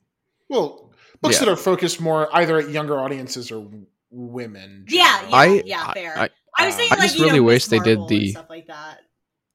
Yeah Oh yeah. Just I, I kinda just wish that more comic books did the Archie comic style where you go to a grocery store checkout and they're there. Like it's just like such an easy Yeah. way to like get there and like It's be in the Yeah, it, it's just a bummer because like I love, I personally love the comic book store ecosystem. I just think that like it's uniquely bad for. I mean, if they just did It's some getting shit people to the into the medium. pre-order model, like even that, like Yeah. Oh there's my no reason that you should have to like be pre-ordering a book months in advance before you can even read it to ensure its success. Yeah, like, the It's the called Marvel loyalty. of- the Marvel thing of canceling books before you can even read the first issue is just insane. Yeah, me, but- like Yeah, like but books are canceled by issue five because like pre-orders aren't high enough or thing. It's like bro, nobody knows about this book. It's hidden in a comic book store in the first place. Like, Yeah, give, give people a like, chance to. I mean, it'll Ah!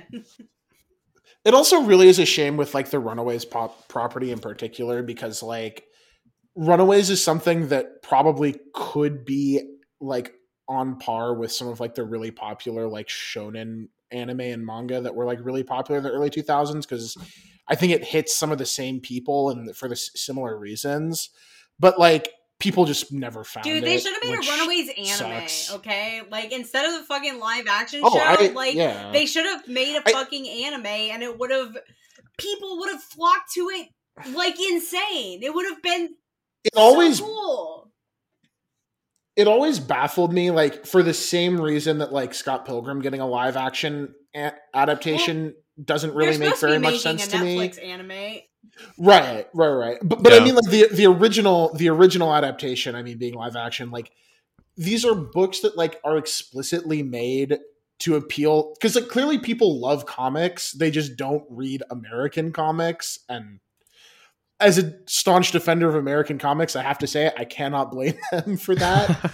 Um but like if you're making these things that are like meant to appeal to those people like how do you think people like i think for for manga like i think a lot of people work backwards they like from watching anime first and then getting into like reading manga and reading the comics Oh yeah, like a lot on. of anime Like, wha- function essentially as an advertisement for the manga.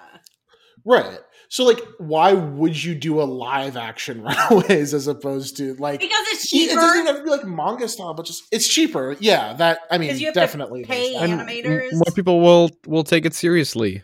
Oh yeah, and it's okay i- i mean the marvel knows yeah, the idea that live action is like for adults and animation is for babies. But Runaways is not for no, adults. No, I, know- I I meant that I mean, in is- general, but yeah. yeah. no, it is now because the characters are adults now. But like, if you were going to start like a Runaway c- cinematic universe, like it is not something that you would aim at. They really they should have done like a you Netflix. like- well, I mean, or like a Hulu cartoon or something. Like yeah, I, I yeah, it, the, the fact that they I- tried to do like a teen show like was so uh incredibly misguided and i just And I mean, you could say that about most of the decisions that Marvel makes, but like, it just it blows my mind that it seems like making a cartoon is like the most obvious way to market this series. Like again, like we said, like they are sort of Marvel's answer to the Teen Titans, and what is it about Teen Titans that has stuck in people's minds for so many Yeah. years?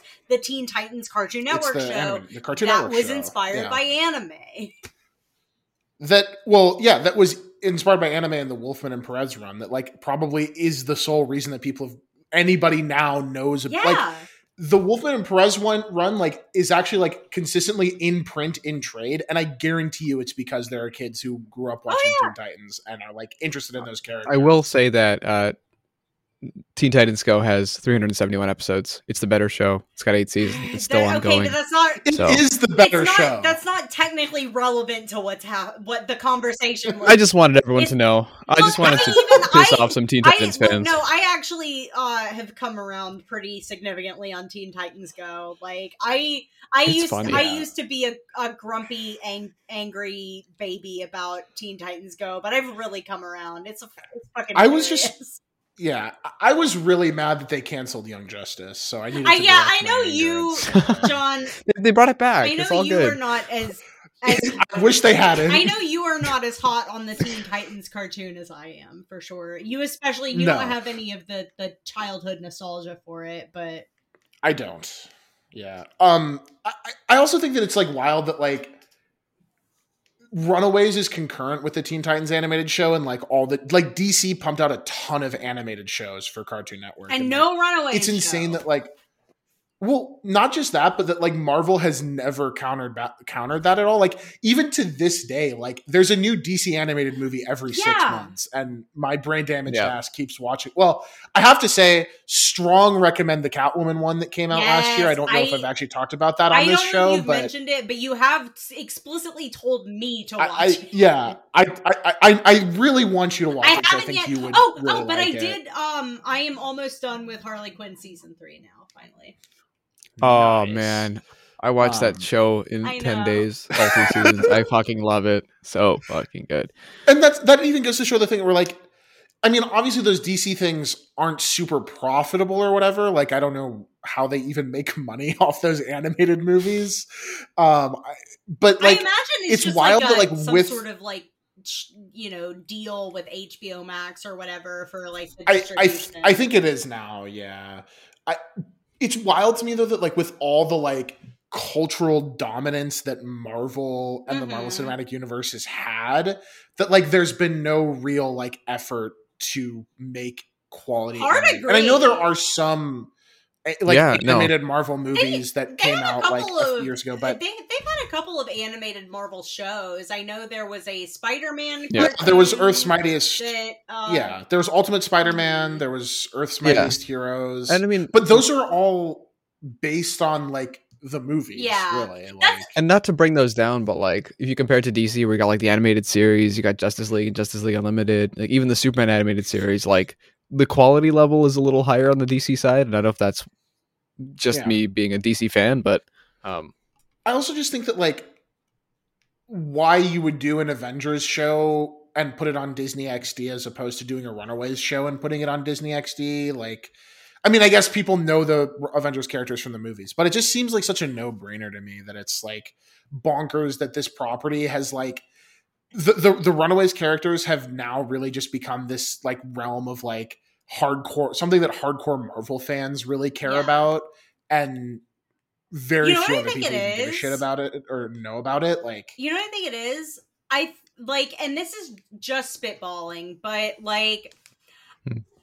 on the Marvel side, it seems like there is a much stronger preoccupation with like making everything like canonical, like cross cross property canonical. it's brand management Like- yeah it's why they like when when they killed captain america they made falcon captain america in the comics at that It- exact and I same think time that right? like, that because they are so obsessed with that level of consistency, it takes away any freedom to do stuff like these TV shows or even like making animated movies like this is because like with with these DC animated movies like they don't give a shit if you know the whatever animated movie they've just put out is consistent with the DC cinematic universe or extend Yeah, the. DC Sure. extended universe I think is what it's called or whatever but but yeah. Yeah. Marvel is really attached to this brand management and consistency, and that's why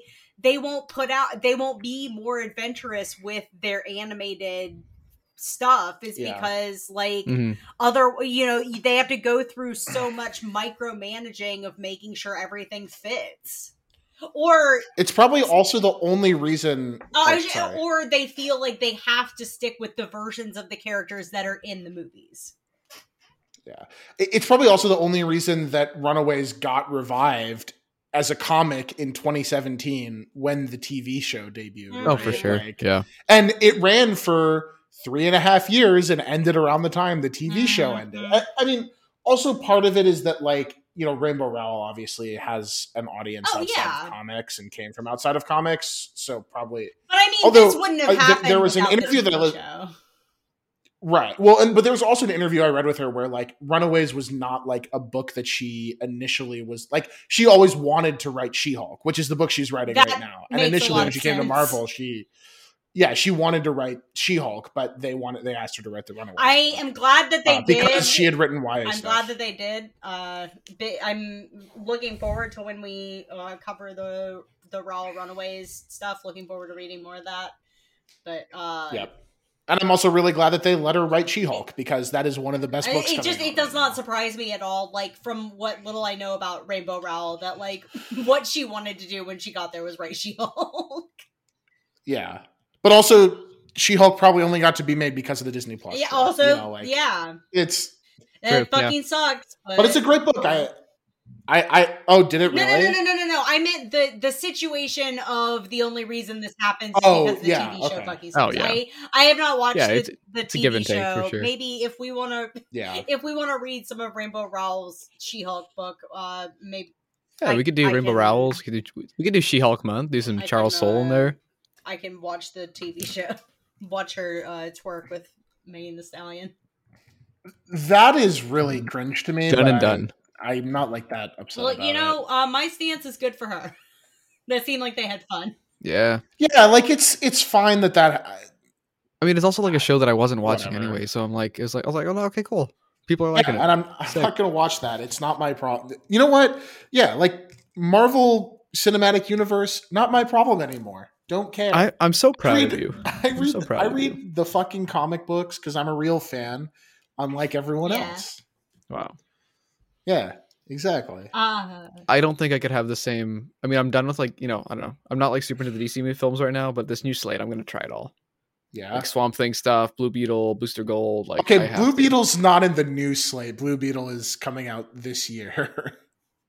That's, didn't yeah. That. Jaime Reyes, don't don't fail me now. yeah, it's crazy that there's four DC live action movies coming out this year.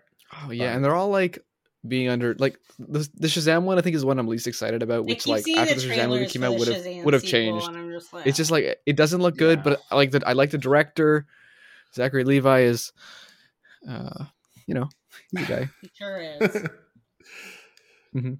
By the time this comes out, it wouldn't be appropriate for a cry space to be that that movie sucked. uh, but because that movie will be out by this the Yeah. time this releases. That's true.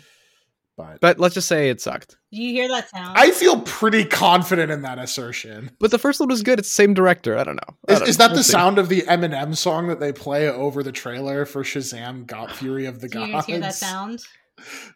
I think it's gonna be good. It's the sound of the doomsday clock saying that it's time for our first ever cry space. It's a new uh new segment on the show that where we highlight something uh from the past uh two week interval between episodes that made us cry because we are crying in the book club and it is time for us to cry in this book club. So uh what what do you guys what what has made you cry recently? I have uh because this is rec- we're recording this in the beginning of March. Uh, I have been deep in the uh, Oscars rabbit hole. Of You watching sure all of have. the Oscar movies. I'm sorry. Uh, or well, not all of them, but more of them than is responsible. Because my stupid brain still cares about that uh, particular award. I don't care about I like no no other award ceremony like even registers to me that it's happening. Like not even other movie ones like Golden Globes, BAFTAs, Independent Spirit. Like th- they happen and like whatever, I, not my problem. But the Oscars, I really you know I'm Beep, I'm- boop, beep. I am unfortunate.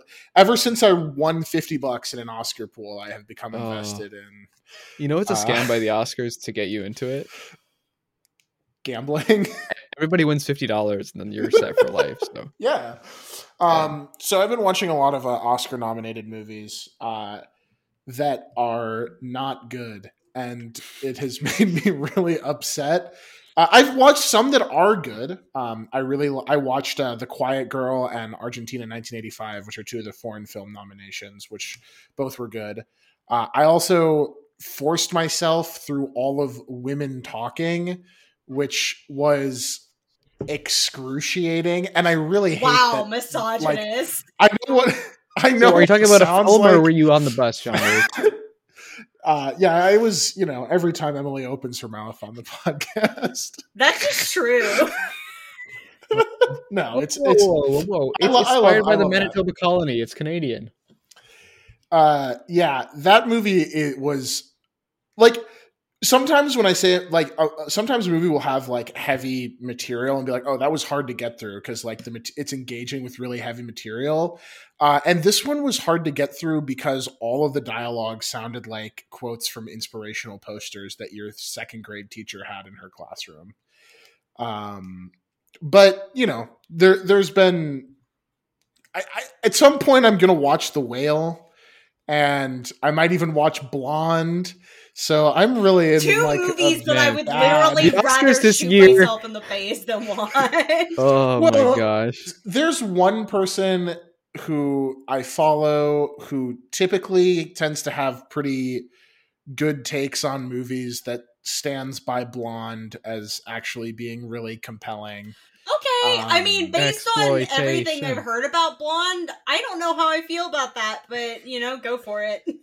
I I mean, you know, I the, it Andrew Dominik has made movies. I actually has like a really consistent record. I mean, you've heard about the most of what I've- scene, right?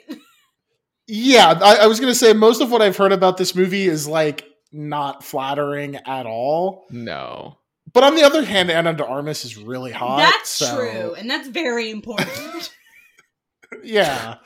So you know, maybe I'll be crying about sitting through Look- that th- all three hours of. As someone who just some watched point. the uh, two and a half hour extended cut of the 2009 Swedish version of The Girl with the Dragon Tattoo, uh, yeah, like, Ooh. I understand the power of woman hot.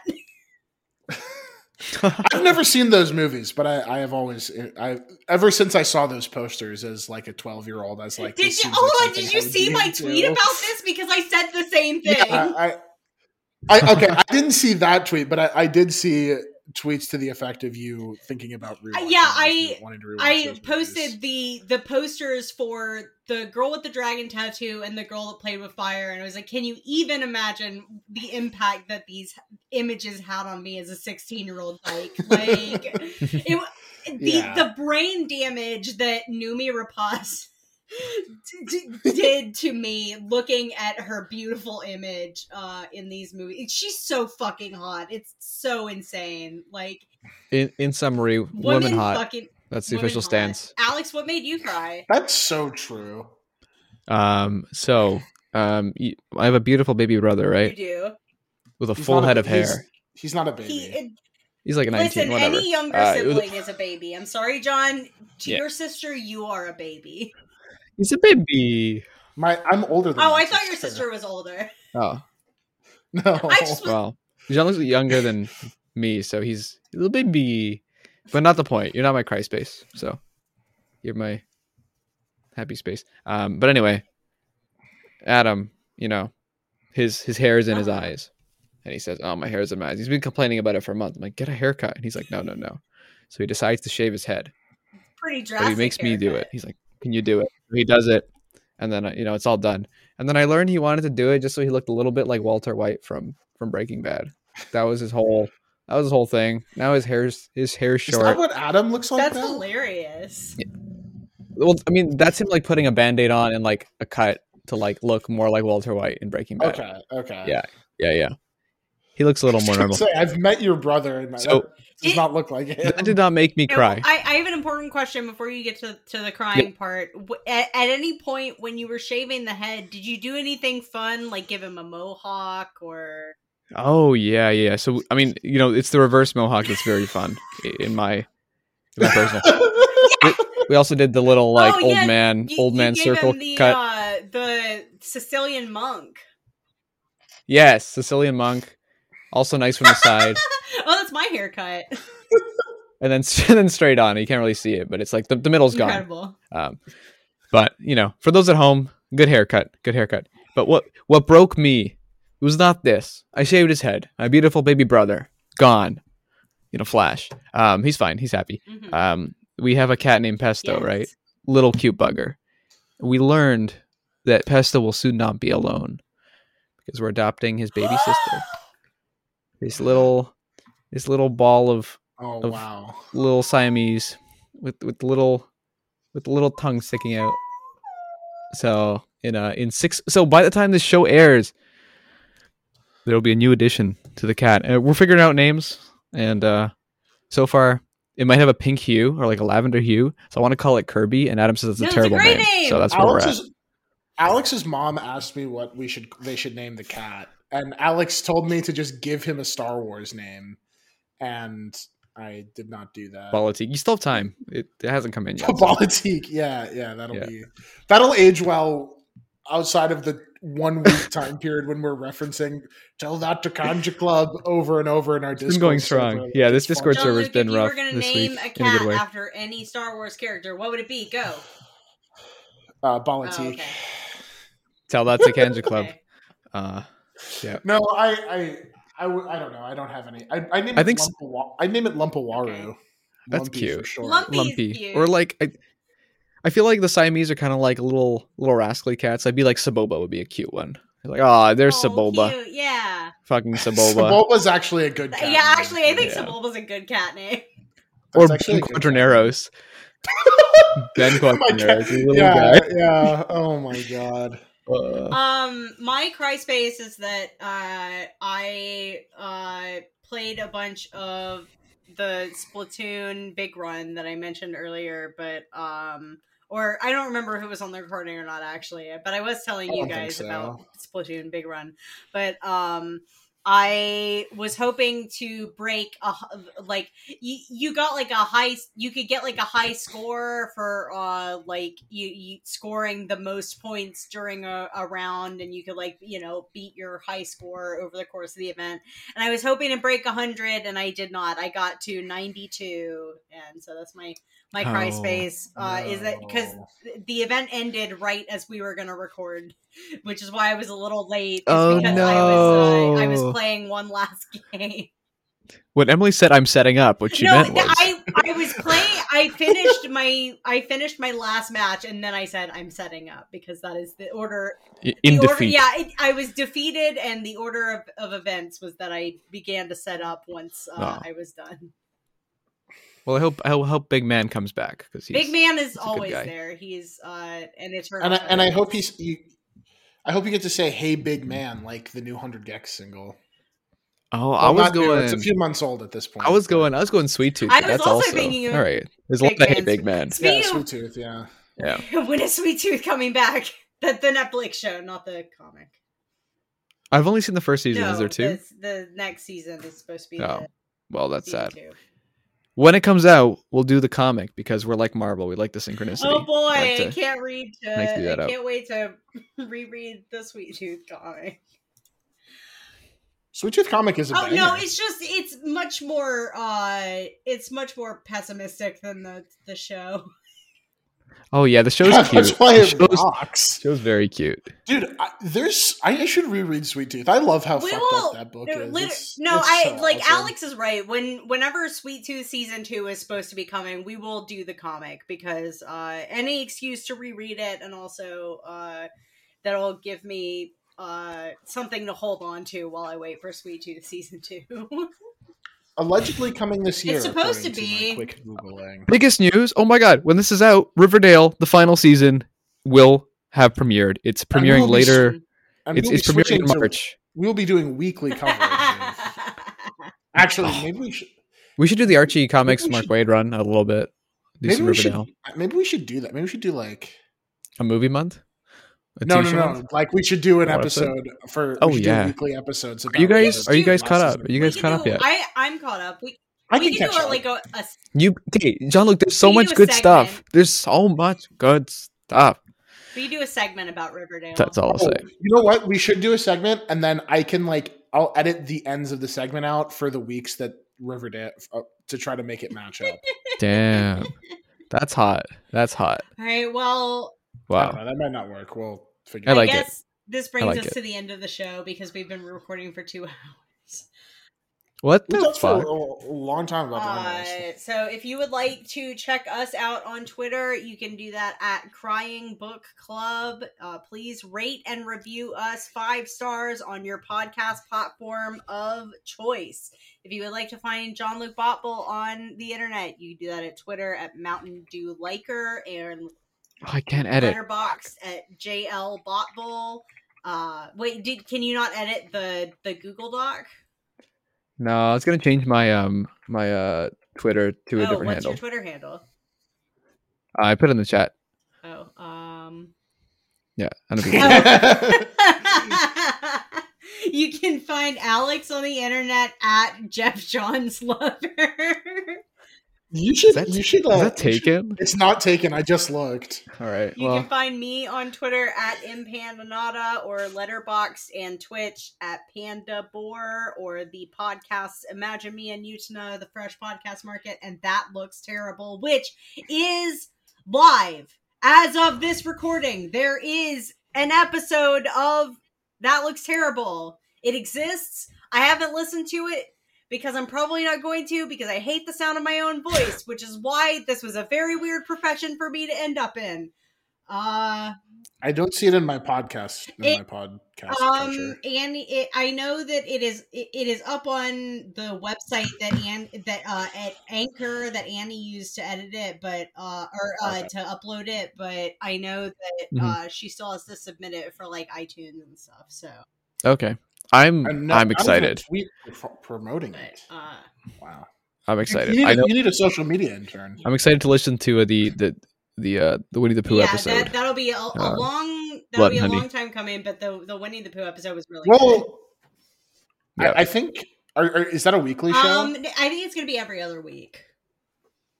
okay, so it'll be soon, probably by the time this Oh, comes maybe, out. yeah. I, I didn't think about that. It might be like a, it'll, it might only be a month or two, no, month yeah, or two away. But uh, I was on that Yeah, episode, if but- you're wondering. So if you hate me, don't listen to it. if, if if you hate John Luke, why are you here at the hour 58 minute Right? mark? I'm like, I don't know. You just want to hear me say some Sickos. dumb shit. Sickos. but, uh, yeah, they're they're clipping anyway, this. um, I, and the the the episode after uh, Winnie the Pooh, Blood and Honey is gonna be uh part one of Velma with Alex because if we record uh an episode about more than a co- uh, the first half of the the Velma TV show, then we'll make the mistake that we did when we watched all of High Guardian Spice and recorded a four hour episode. So are we recording in one setting, or are we gonna have we're two gonna sit Two downs? sit downs. It's just gonna be the first one, Okay. and then we will schedule it. Damn, a return guest. I feel so know, honored. right? You'll be the first returning. I returning think so. Yeah.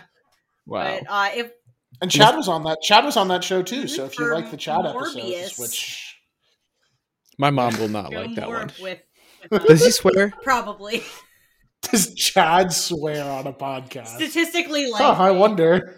All right. Well, um, that's the that's the end of the show. Bye, everybody. And next episode, we're talking about the Joss Whedon Yeah. Runaways. The, all five issues of it. Yeah. We're skipping 25 banger Brian K. Vaughan issues I'm gonna read so that we can talk to you about Joss Whedon. Next week's Um, episode's gonna be like 30 minutes long to make up for this one, though. So yeah, this one's two hours. We're going to talk about the Whedon run for 15 Okay. minutes. Bye, guys. They time travel to the past in that They one. They sure do. Goodbye.